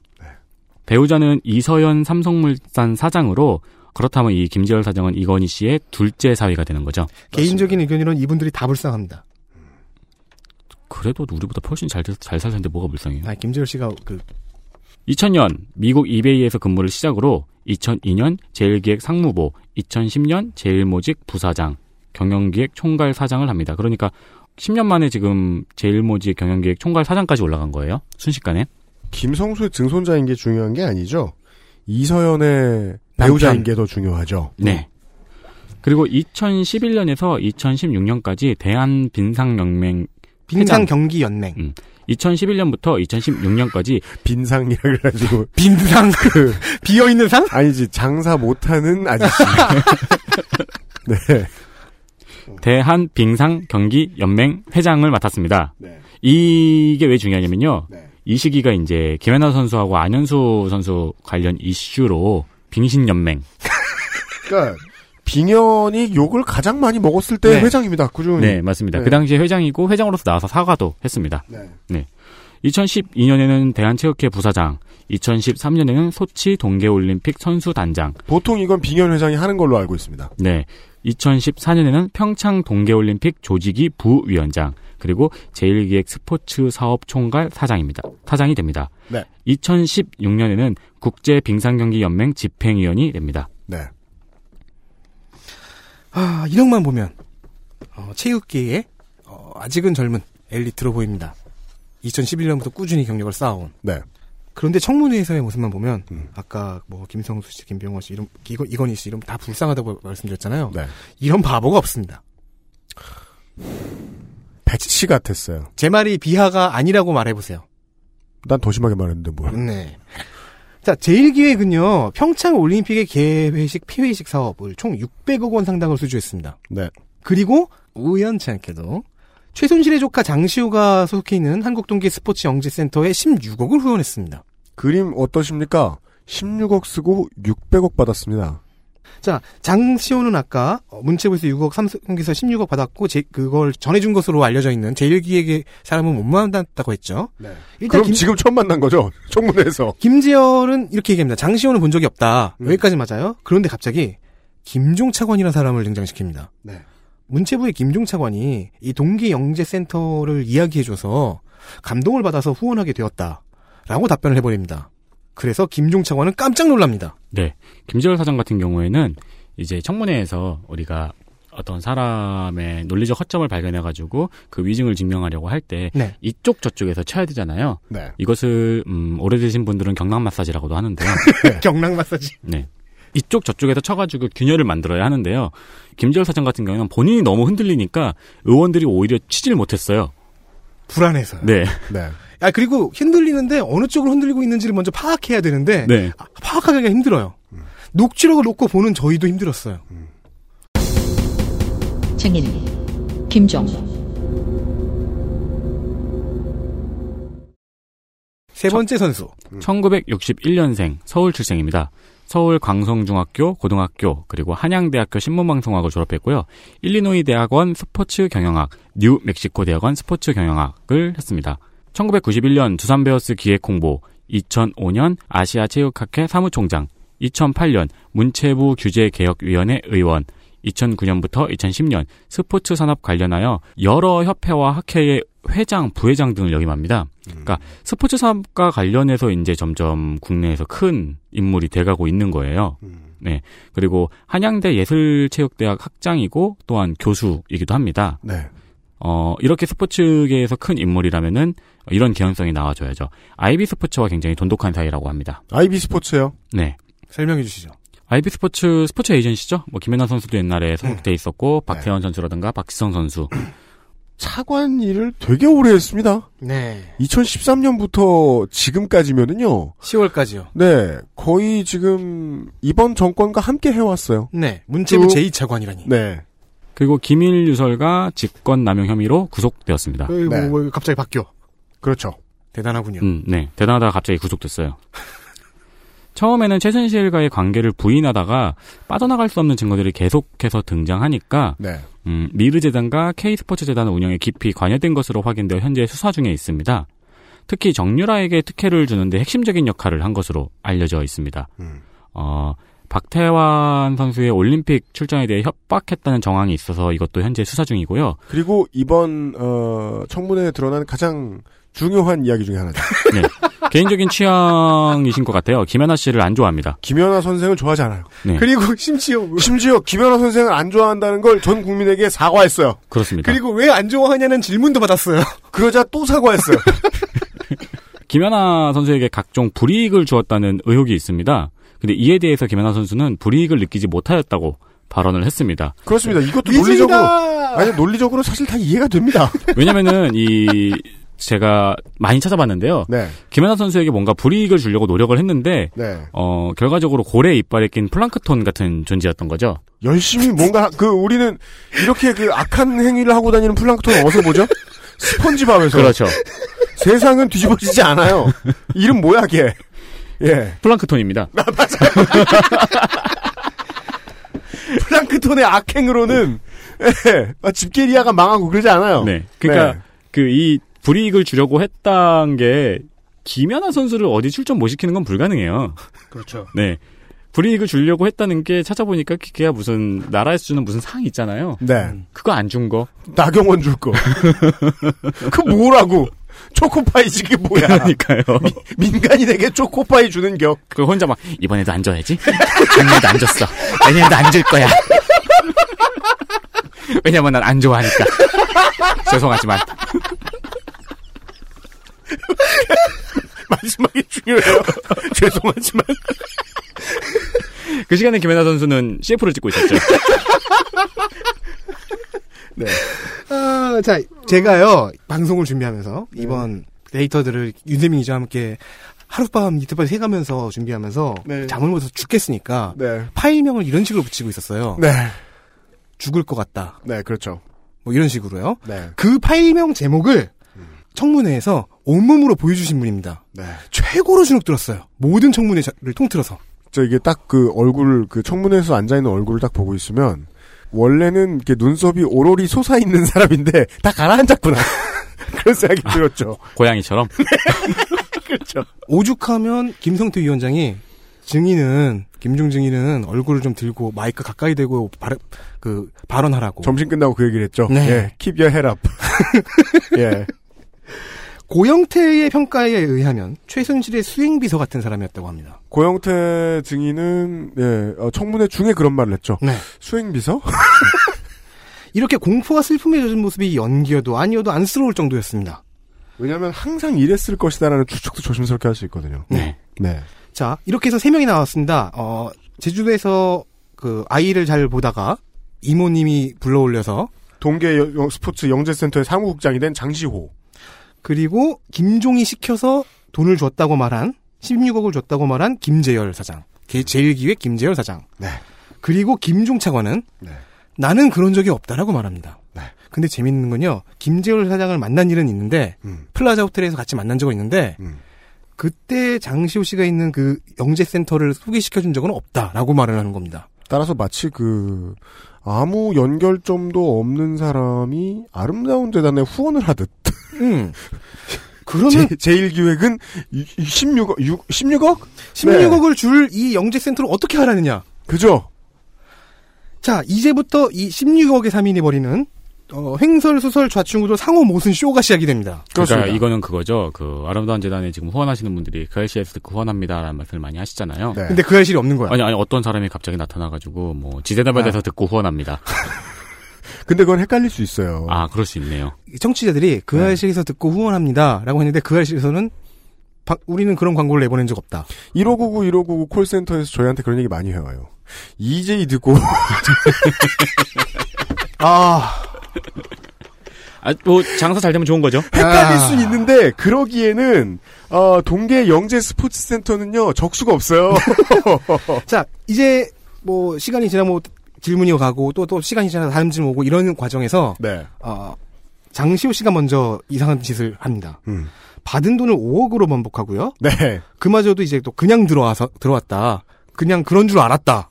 그냥 주던데요? 라고 대답을 해버립니다. 네. 어 그래서 그리고 얼마 시간이 지난 다음에 어, 김지열에게 그 질문이 들어갑니다. 음. 자 16억이라는 액수가 결정된 그 절차는 어떻게 결정된 거냐? 어떻게 16억이라는 액수가 결정이 되었느냐? 네. 음. 그러자 어버버 어버버를 잠깐 몇 번 하다가 음. 어, 실무 접촉으로 정해졌다고 대답합니다. 아 큰 실수했죠. 그래서 실무자가 누구인지를 묻자 땡 그죠. 말하지를 못합니다. 접촉한 적 없댔는데. 한편 나는 소개해준 적 없다라고 계속해서 외치고 있는 김종은 음. 김재호를 만난 것까지는 인정하고 알선 혐의를 계속 부인합니다. 네. 장시호는 또 갑자기 또 말을 바꿉니다. 음. 제1기획사장 김재호를 김종과 함께 만났다고 말합니다. 아까 만난 적 없다고 했잖아요. 그렇죠. 그리고 여기서 미래전략실 장충기 네. 그의 이름이 또 잠깐 등장했다 사라집니다. 집에 있는 장충기 증인은 땀이 삐질삐질 납니다. 김재열은 계속해서 횡설수설합니다. 네. 16억이 어디서 나왔느냐? 음. 어버버 어버버. 네. 어디서 나왔냐니까 어버버 어버버. 그러다가 이런 단어가 나옵니다. 삼성전자 글로벌 마케팅 부서. 음. 이게 아마 장재원 의원 질의 때였을 거예요. 네. 자, 장재원 의원은 이번 청문회에서 물면 놓지 않잖아요. 그랬죠. 그래서 누가 집행 결정을 내렸냐. 음. 16억을 그 사람이 결정, 그, 이 규모를 그 사람이 결정했냐. 음. 그 집행 결정은 어- 글로벌 마케팅 부서에 누가 내렸냐. 음. 를 계속 하는데, 아, 이건 끝내 얘기를 못 합니다. 이미 그 표정과 몸짓은 2차 기관 보고 때의 의무실장 모드가 됩니다. 아 완전히 흔들렸네요. 넉다운이네요. 다음 타자는 또 장시호입니다. 음. 또 얘기가 바뀌어요. 음. 처음에 자기가 쓴 기획서로 5억, 즉 최순실 밑에서 쓴 기획서로 5억을 받아왔고, 그 다음에 10억이 또 들어왔다. 처음에 아까 그 5억만 해도 왜 줬는지 몰랐다 그러더니. 뭐 처음에는 6억 플러스 16억이었는데 음. 이번에는 5억 플러스 10억. 음. 점점 이상하게 계속 바뀌고 있죠. 액수도 바뀌고 방법도 약간씩 달라요. 한국 프로야구 FA도 이렇게 후끈 아닌데. 그리고 자기가 센터에서 월급을 받은 게 아니라 최순실에게 직접 받았다는 사실 곁가지로 실토합니다. 뭐랄까요? 불법 고용된 사무국장? 그렇죠. 그러고서는 이제 받은 돈의 세금 기산서가 삼성전자 것이었다고 증언했습니다. 즉 세금 기산서도 뗐다는 얘기네요. 어 그러네요. 점점 이상해지죠. 네. 네 그리고 이 세금 계산서를 어 네. 김재열 사장이 장재원 의원에게 자료 제출을 했는데 그건 또 5억만 제출을 했어요. 그래서 장지현 의원이 이것도 뭐냐고. 대체 뭐가 맞는 거냐? 배달 사고죠. 결국 이렇게 됩니다. 장시호와 김재열의 증언은 서로 주고받은 금액이 맞지가 않아요. 그러네요. 그리고 장시호를 김재열 장시호 플러스 김재열과 김종 차관은 누가 이 장시호 김재열을 알선해줬는지에 대해서 맞지 않아요. 네. 김종욱께서 나는 억울하다. 근데 만나긴 했다. 장시호는 나 이거 이만큼 받았다. 아니 저렇게 저렇게 받았고 이렇게 받았다. 아, 모르겠어. 이렇게 세 사람은 조금씩 자멸해갑니다. 네. 그리, 그리하여 이 덕질 간사와 위원장이 저 바보 같은 소리들을 정리해서 시나리오를 만들어 봤어요. 이 세 명의 이야기가 전부 어지럽게 얽혀 있는데요. 어, 대략 공통점 위주로 가장 신빙성이 높은 스토리를 요약해 보면 이렇습니다. 즉, 네. 이게 진실이라는 게 아닙니다. 네. 유추해 본 겁니다. 그렇습니다. 김종차관의 알선을 통해 삼성 즉 제1기획의 김재열 사장이 장시호가 꾸려가고 있는 동계 영재센터에 16억을 지원했고 이 돈은 삼성전자 글로벌 마케팅 부서에서 끌어왔다. 장시호는 세금 계산서도 착실하게 뗐고 아 음흠. 좋은 사무국장이에요. 네. 아마 5억 10억 단위로 끊어서 받았을 가능성도 있다. 이 돈은 제1기획이 600억 상당의 올림픽 개 폐회식을 수주한 대가 혹은 담례일 가능성이 있다. 그렇습니다. 그리고 아까 얘기하지 않은 건데요. 나중에 밝혀진 거예요. 이 모든 후원은 자, 후원이란 건 후원 의지가 생기면 그다음에 타당성 검사하고 그다음에 계약서를 쓰죠. 그럼요. 이게 정반대입니다. 계약서부터 쓰고 타당성 검사는 건너뛰고 후원합니다. 그렇습니다.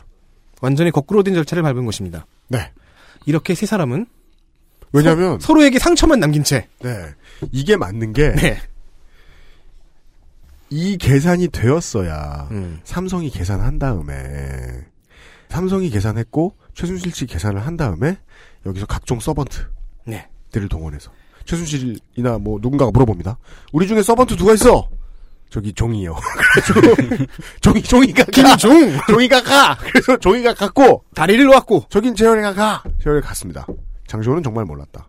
그러면 나머지 둘, 나머지 둘도 모를 겁니다. 결정된 걸 수행하러 간 거지. 네. 그죠. 김종 차관이 플라자 호텔에서 김재열 사장을 만날 때 삼성 측 인물이 한 명 더 있었다고 증언했습니다. 그게 지금 장충기라고 하죠. 그게 지금 장충기일 가능성이 높고 김재열 사장은 뭐 그거에 대해서 답변을 해야 되는데 답변을 할 수 있는 사- 사람이 아니었어요. 아, 일단 정신 상태부터 아니, 정서 상태부터 건강하진 않았던 것 같습니다. 굉장히 이렇게 주눅 들어 계시고 네. 그러니까 사실 여기에도 장충기 사장이 들어가면 퍼즐이 맞아요. 1회차에서 말씀드렸듯이 네. 미래전략실 소속이거든요. 네. 따라서 이제 그렇게 해석해 주셔도 좋습니다. 미래 전략실을 해체하겠다는 것은 증거인멸 장충기가 갈 다른 부서를 만들겠다. 그렇죠. 다른 데 숨겨주겠다. 전략 미래실. 뭐든 만들겠다. 네.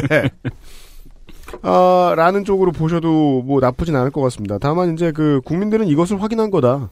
어, 그동안 꾸준히 이제 촛불 정부에서 제기가 되었던 배웠다는 것들이 네. 그 이렇게 난리부르스를 주고 그러니까 그 이게 윗대가리 권력 몰빵을 하는 수직적인 상하관계 문화가 오래 가다 보면 우리가 그토록 찾아 헤매던 배웠다는 애들이 서번트 노릇이나 하고 있게 돼 있다 어리버리한 이거 보세요 동아일보 창업자 고대 설립자 김성수의 증손자 네. 그리고 그동안 어떻게 해서 여기까지 승승장구했는지는 모르겠지만 스포츠계에서 배울 걸 다 배우고 실전도 매우 많이 해본 탁월한 레, 저 레서피랜다 레주메를 가지고 있는 엘리트가 공무원이 예 기업과 청와대의 쩡노릇만 했어요. 예. 그리고 실체는 모른 상태로 지금 청문회장에서 허- 실컷 깨지고만 있고요. 네. 네. 이렇게 쓸 거면 이렇게까지 유능한 사람들이 뭐가 필요해? 장시 오면 되지. 그쵸. 예, 이게 저쪽의 마인드였을 것이고 그걸 지금 국민들도 간파한 것 같습니다. 여튼요, 예 어. 여기까지 지금 어, 중요한 중요한이 아니고 예, 웃긴 그날 출석한 어, 웃긴 증인들을 보셨고요. 마지막 한 사람을 남겨놓고 있습니다. 광고를 듣고 돌아오죠. XSFM입니다. 언제까지나 마지막 선택. 아로니아 침 자체 교사 자격 시험을 통과한 선생님들만 수업을 진행하고 적은 학생 수를 유지해 수업의 질이 떨어지지 않는 전화 영어. Perfect 25.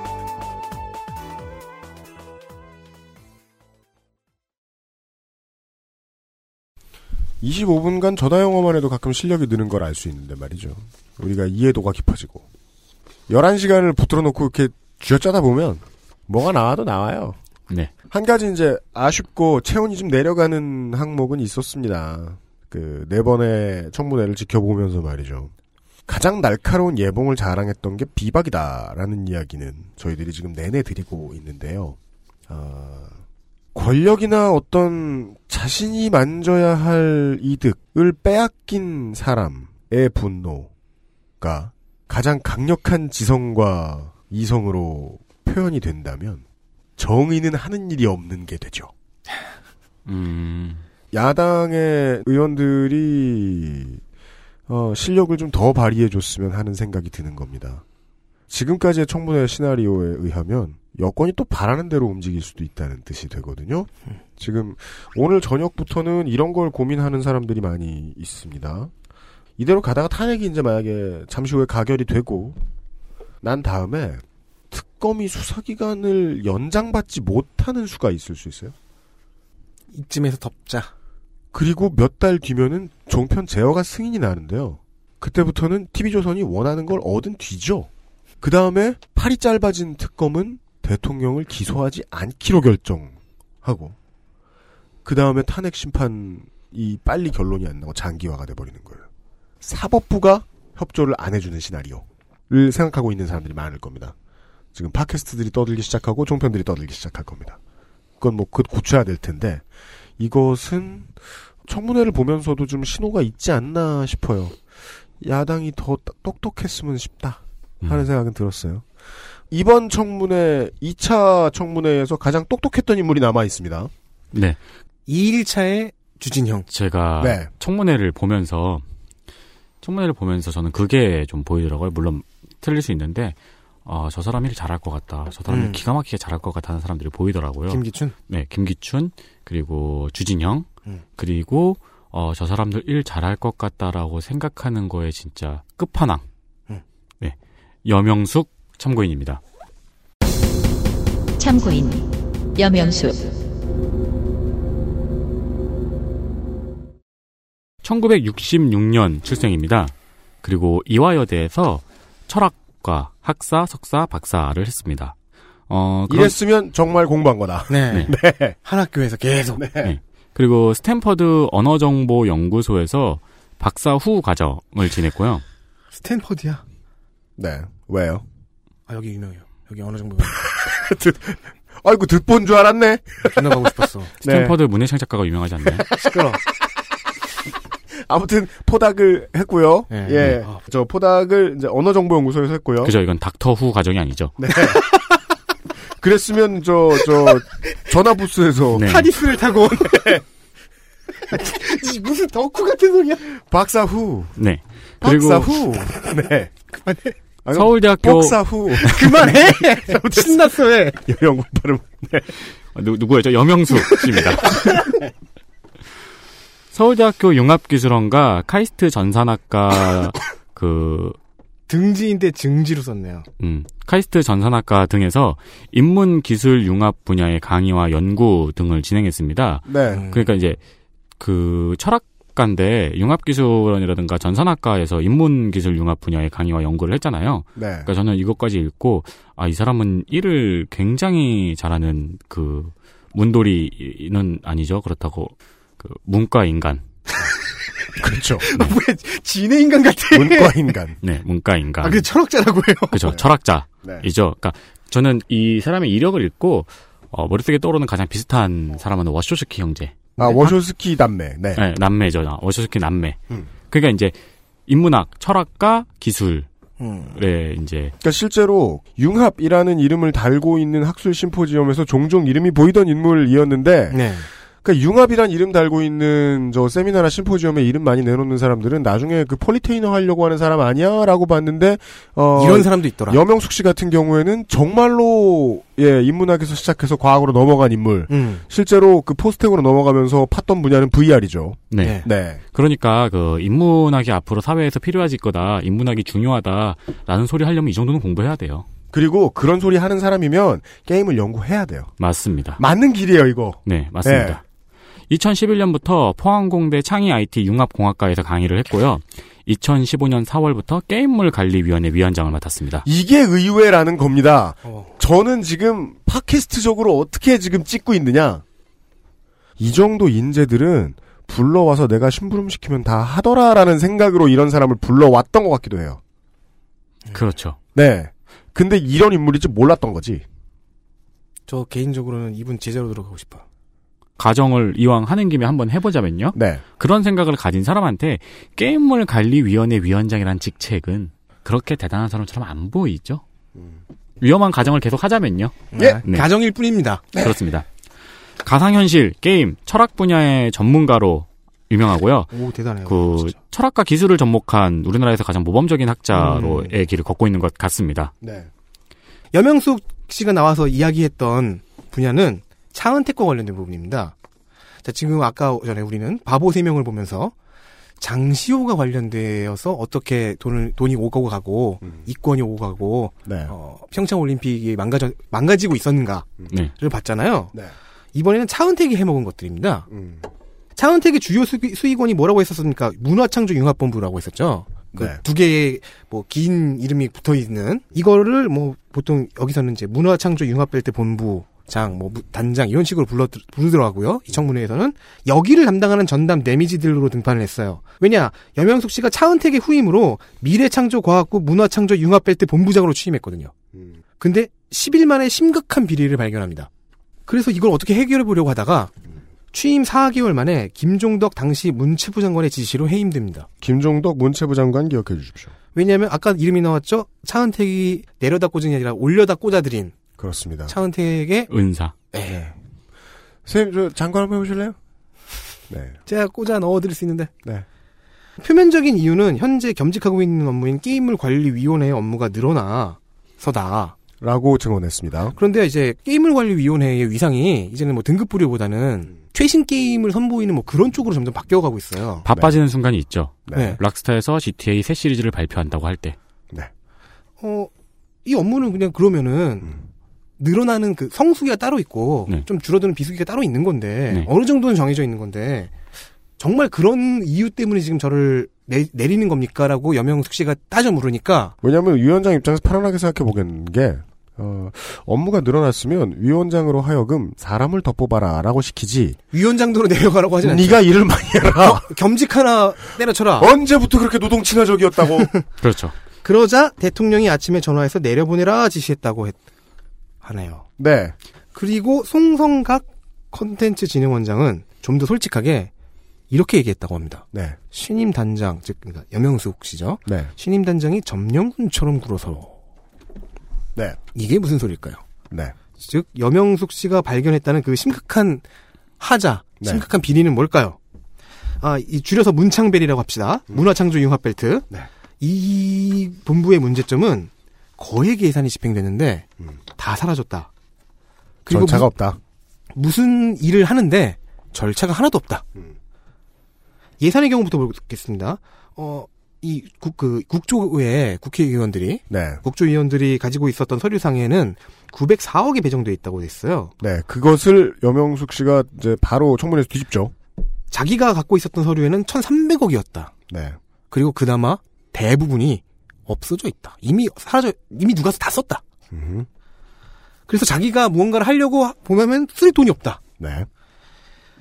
또한 어, 여명숙 씨가 부임해서 부임하면서 차은택은 이제 명예단장으로 물러났습니다. 음. 근데 이 명예단장이 여전히 영향력을 행사하고 있었다는 거예요. 네. 부단장이 이제 단장인 여명숙에게 보고할 때 뭐 계속 명예단장 얘기를 한다든지. 네. 이것이 다 지금 여명숙 씨의 증언입니다. 네. 그리고 증빙 서류도 없고 영수증도 없고 그래서 뭐 일을 했는데 근거도 없고 그래서 그- 오케이 그럼 이 일은 무슨 일이었 일이었냐고 물어보면은 아 이건 미래부 일인데 사실 저희는 뭐 문체부 소속이고요 그래서 알려드릴 수 없고요 이상한 핑계들을 대면서 네. 무슨 일 사업을 벌였는지를 노출을 안 한다는 거예요 굉장히 엉망진창이죠 그렇습니다. 그걸 또 이렇게 일 잘하는 사람이 본 거예요. 맞습니다. 그래서 여명숙 자신이 여기저기에 증언합니다. 먼저 문체부 장관에게 보고하니까 김종덕 장관은 은퇴기와 뭐 또 다른 사람이 한 명 등장합니다만 걔네들은 오래전부터 랑 같이 십몇 년 같이 있던 제자라 버릴 수가 없다. 그렇게 내부 커넥션과 잘못된 인선을 김종덕 장관이 시인했다라고 음. 여명숙 씨가 증언합니다. 그리고 얼마 후에 김 장관은 여명숙 씨를 단장에서 내쫓죠. 네. 내쫓기기 전인지 후인지는 확실치 않지만 이외에도 뭐 문체부 상급 공직자 한 명을 찾아가서 도움을 요청했고 그분이 도움을 약속했대요. 이분이 지난번에 압박받아 사직한 윤태웅 실장입니다. 그렇습니다. 사직하셨습니다. 사직했습니다. 어, 국정원에 무슨 소통관, 뭐 국민소통관이 하여튼 소통관 한 분한테 쫓아 찾아가, 찾아가서 어, 이런 사정을 설명하고 이것 좀 어떻게 좀 해달라, 도와달라. 아, 했- 네. 심지어 여명숙 단장도 끈이 없는 사람이 아니었던 거예요. 국정원까지 찾아가서 소통관. 국정원까지 찾아가서 국정원 소통관은 도움을 약속했습니다. 그랬는데 국정원 사람까지 인사이동이 돼버렸다. 그것도 내전 지역으로요. 네. 심지어 여명숙 교수는 이분이 내전 지역으로 발령됐다는 거를 신문 기사 보고 알았대요. 네. 이분에게 직접 등든 게 아니라. 이러면 살까죠. 어, 그, 방송에 적당한 표현 아닙니다. 오랜만에 들어보는 표현이네요. 살 떨리죠. 두렵죠. 네. 네. 네. 어, 그래서 여명숙 참고인은 나와서 참다 단어 늙었다. 살깐다. 예. 어, 이렇게 얘기합니다. 하지만 이 문화창조융합벨트 이거 없으면 안 된다. 왜냐? 이렇게 말하더라고요. 목욕물 버리면서 애까지 버리는 상황이 된다. 음. 증거 인멸이 될 것이다. 음, 반드시 살려놓고 철저하게 수사해서 박살을 해야 된다는 그런 투로 말씀하셨습니다. 그죠. 아주 아주 인상적인 코멘트였죠. 네. 목욕물 버리면서 애까지 버리면 안 된다. 음, 네. 물론 이제 표정이 그냥- 매우 결연했죠. 그냥 보시는 분들은 가만있어 봐. 그럼 뭘 버려야 돼? 생각하실 텐데. 나? 애, 는 살려놓자는 뜻이에요. 네. 애를 안 키워봐서 모르는 걸 수도 있어요. 네. 아, 이 사람이 감초 혹은 마지막 시인 스틸러. 네. 이 2일차의 시인 스틸러였습니다. 주목하실 만한 참고인까지 설명드린 바, 예, 아, 2차 청문회에 대해서 거의 다 정리를 했습니다. 네. 그렇지만 2차 청문회, 청문회에 대해서 이렇게 거의 다 정리했다 그러면은, 그거는 뭐, 요즘은 아무, 그 보수 언론도 그렇게 안 하고 있을 정도로, 어, 이상한 피해습이 되겠죠? 왜냐면, 진짜 메인 이벤트가 나오지 않았기 때문입니다. 최순실이죠. 네, 그리하여 2차 청문회에서 우리들이 수집한 것들을 가지고 정리를 해서 이 사람이 누군지를 만들어내봤습니다. 최순실이 아직 나오지 않았습니다. 네. 어, 언젠가 나올 수도 있겠죠. 네. 그러면 최순실에 대해서 뭐 이력이라든가 이런 것들을 2차 청문회의 내용을 가지고 한번 리믹스를 해봤습니다. 어, 정확하게는 저는 모자이크를 짜봤다인데요. 네. 음. 여기 나와서 증언을 했던 증인들의 이야기를 한번 모아봤습니다. 이 사람들이 바라본 최순실은 누구인가? 하, 원래 이렇게 잡탕으로 섞어서 만들면 끔찍한 혼종이 됩니다. 근데 그러기 전에 태블릿 PC에 대한 이야기를 한번 해보고 싶어요. 참고 자료. 최순실이 태블릿 PC. 왜냐면요. 이게 바로 최순실에 대해서 이야기를 했던 이 사람들이 가장 많이 받았던 질문이거든요. 특히 새누리당 친박들로부터. 네.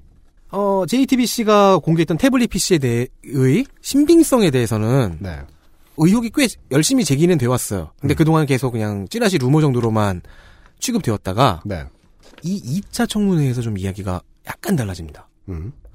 어, 친박 의원들이 대거 이 의혹을 음. 조심스럽게 제기하기 시작하면서 고영태, 차은택, 장시호에게 네.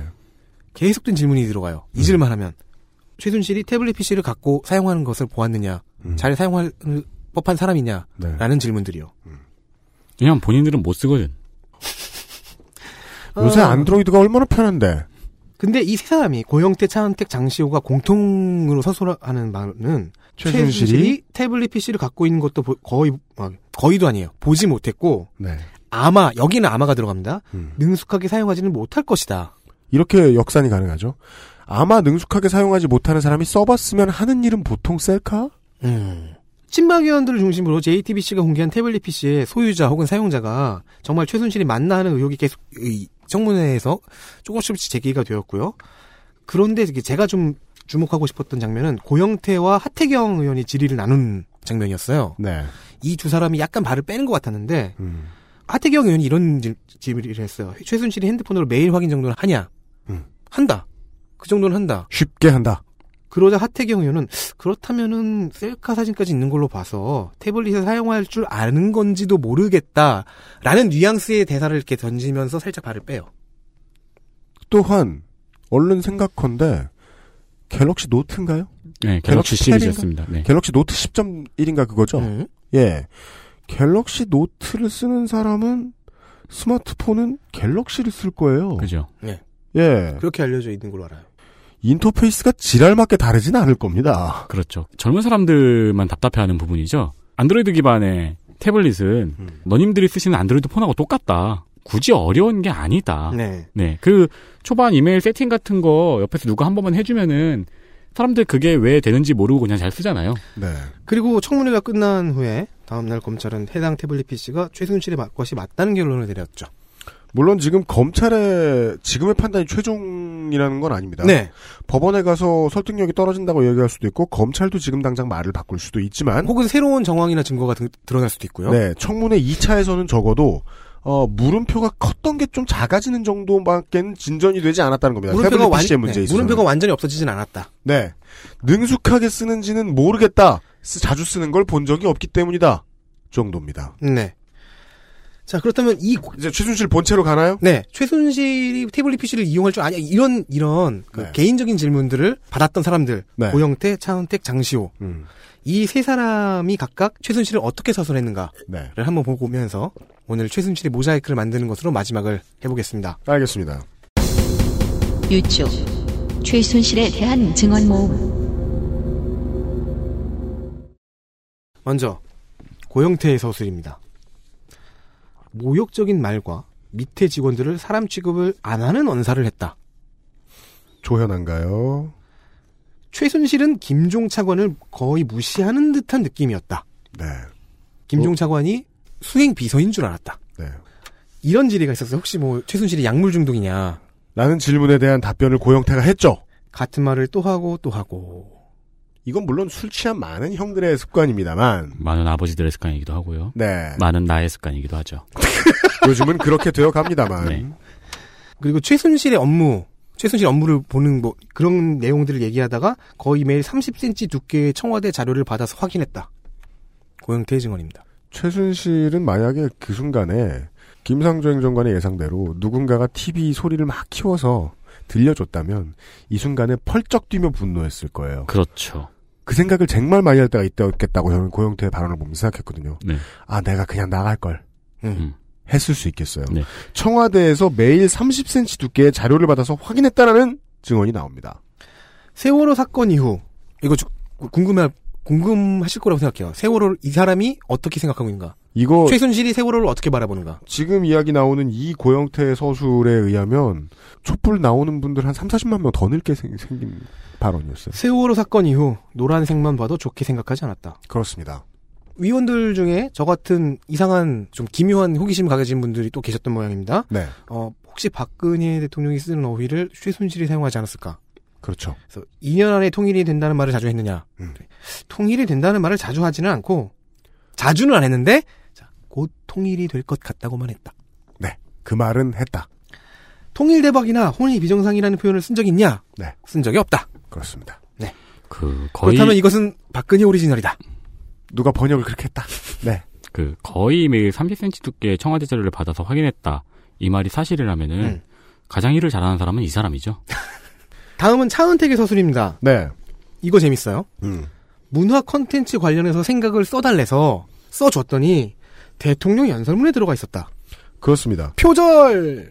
그러니까 차은택의 서술은 이게 사실이면 덕질 간사의 말대로 표절이고요. 이게 사실이 아니면 그냥 자기 한 번 빼는 거죠 지금 네. 차은택 씨가. 그래서 저는 네. 후자일 거라고 많이 생각을 했던 게 저는 이거를 막 정신없이 기록을 막 하면서 야 여기서 네가 그 구절이 뭔지를 말해줘야 히트지. 그렇죠. 라고 생각을 했거든요. 네. 그 판단을 모르, 못하진 않았을 거예요 사실이라면. 그러게요. 네. 뭐, 뭐, 신빙성은 반반. 네. 어, 그리고 최순실이 장관감을 알아보고 다닌 것을 알고 있다. 라고 말하죠. 최순실을 청와대로. 네. 그리고 플레이그라운드 얘기하면서. 네. 플레이그라운드 이 회사를. 는 나한테 빠지라고 해서. 음. 최순실 팀이 들어와서 관리했다. 네. 자기를 뺐다. 욕심이 많네요. 네. 장시호 씨의 서술입니다. 그러니까 네. 차은택의 서술에는 그 부분이 있었죠. 나더러 장관감을 알아봐달라고 했다. 그것도 물론 신빙성이 부족하죠. 내가 꽂은 거냐 최순실이 꽂은 거냐에서 후자로 지금 차은택은 음, 자기 최순실이 빼내고 요청해서. 음. 있으니까. 예 그래서 아 일단 차은택은 본인이 빠져나가려고 하는구나라는 걸 눈치챈 국회의원들이 의원들이 다시 되묻죠 하나라도 건지기 음. 위해서 그럼 최순실이 장관감을 지가 직접 알아보다 했다는 거냐 네, 그렇게 이것도 알고 극정 있습니다. 개념의 극정 개입의 중요한 네. 증거가 되니까 그러자 시원하게 답해주죠 차은택은 네. 여기에서 제가 아까 말씀드린 그 전제를 이야기한 거예요. 최순실은 일단 버리고 가기로 마음 먹고 나왔다. 음. 네. 어, 그 다음은 장시호네요. 조카인 장시호의 서- 서술입니다. 네. 이게 저는- 제일 인상적인 말이었죠. 자, 표정에 많이 쓰였죠. 이모님이 지시를 하면 따라야 하고 이모님을 거스를 수는 없다. 이모를 거스를 수 없다. 네. 그래서 어, 장시호가 동계영재센터의 사무국장이 된 경위도 이렇게 얘기하죠. 제주도에서 애 키우고 있지 말고 와서 일하라고 했다. 네.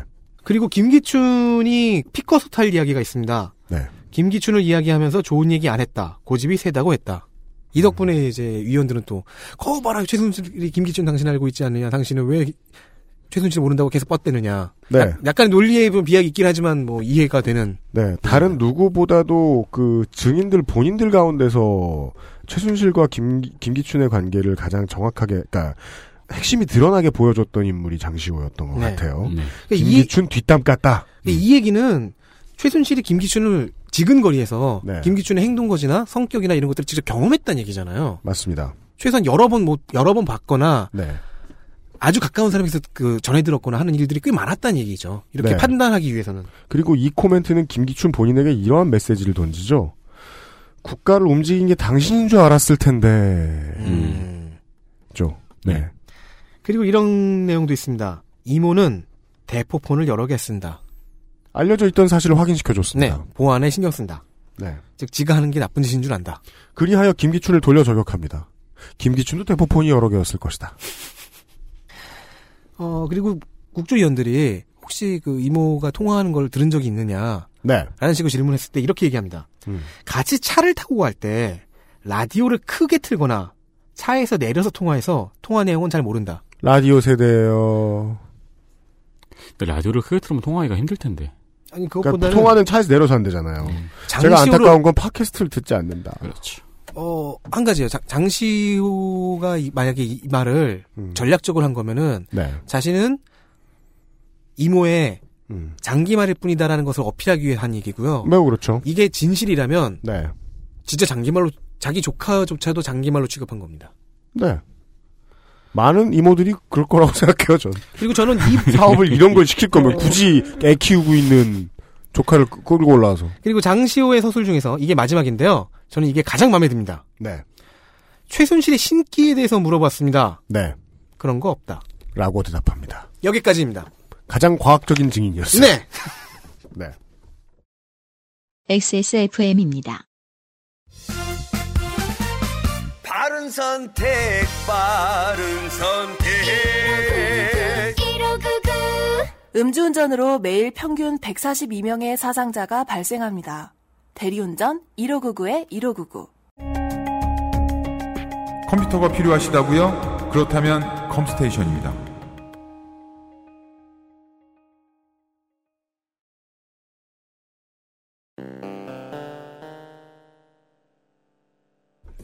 네.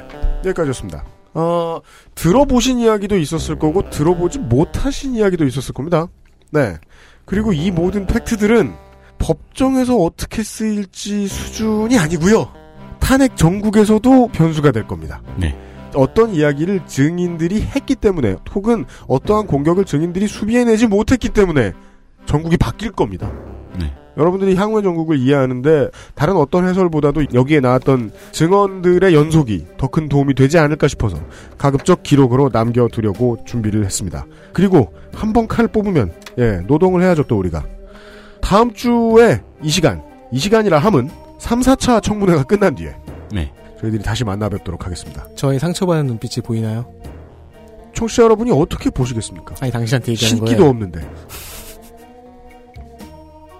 아니요, 모욕적인 말이라고 생각해요, 저는. 네. 어, 위의 사장을 사람 취급 안 하는 언사였다고 생각합니다. 자, 어, 네. 어, 비상시국 대책회의는 물러갑니다. 김상조 기술행정관이 앞에서 수고를 많이 해줬습니다. 어, 다음 주 이 시간에 다시 뵙겠습니다. 최대한 빨리 만나뵐 수 있었으면 좋겠군요. 잠시 후에 좋은 결과가 있길 바랍니다. 그 좋은 결과는 가급적 더 많은 사람들에게 좋은 결과 말입니다. 안녕히 계십시오. 안녕히 계십시오. 수고하셨습니다.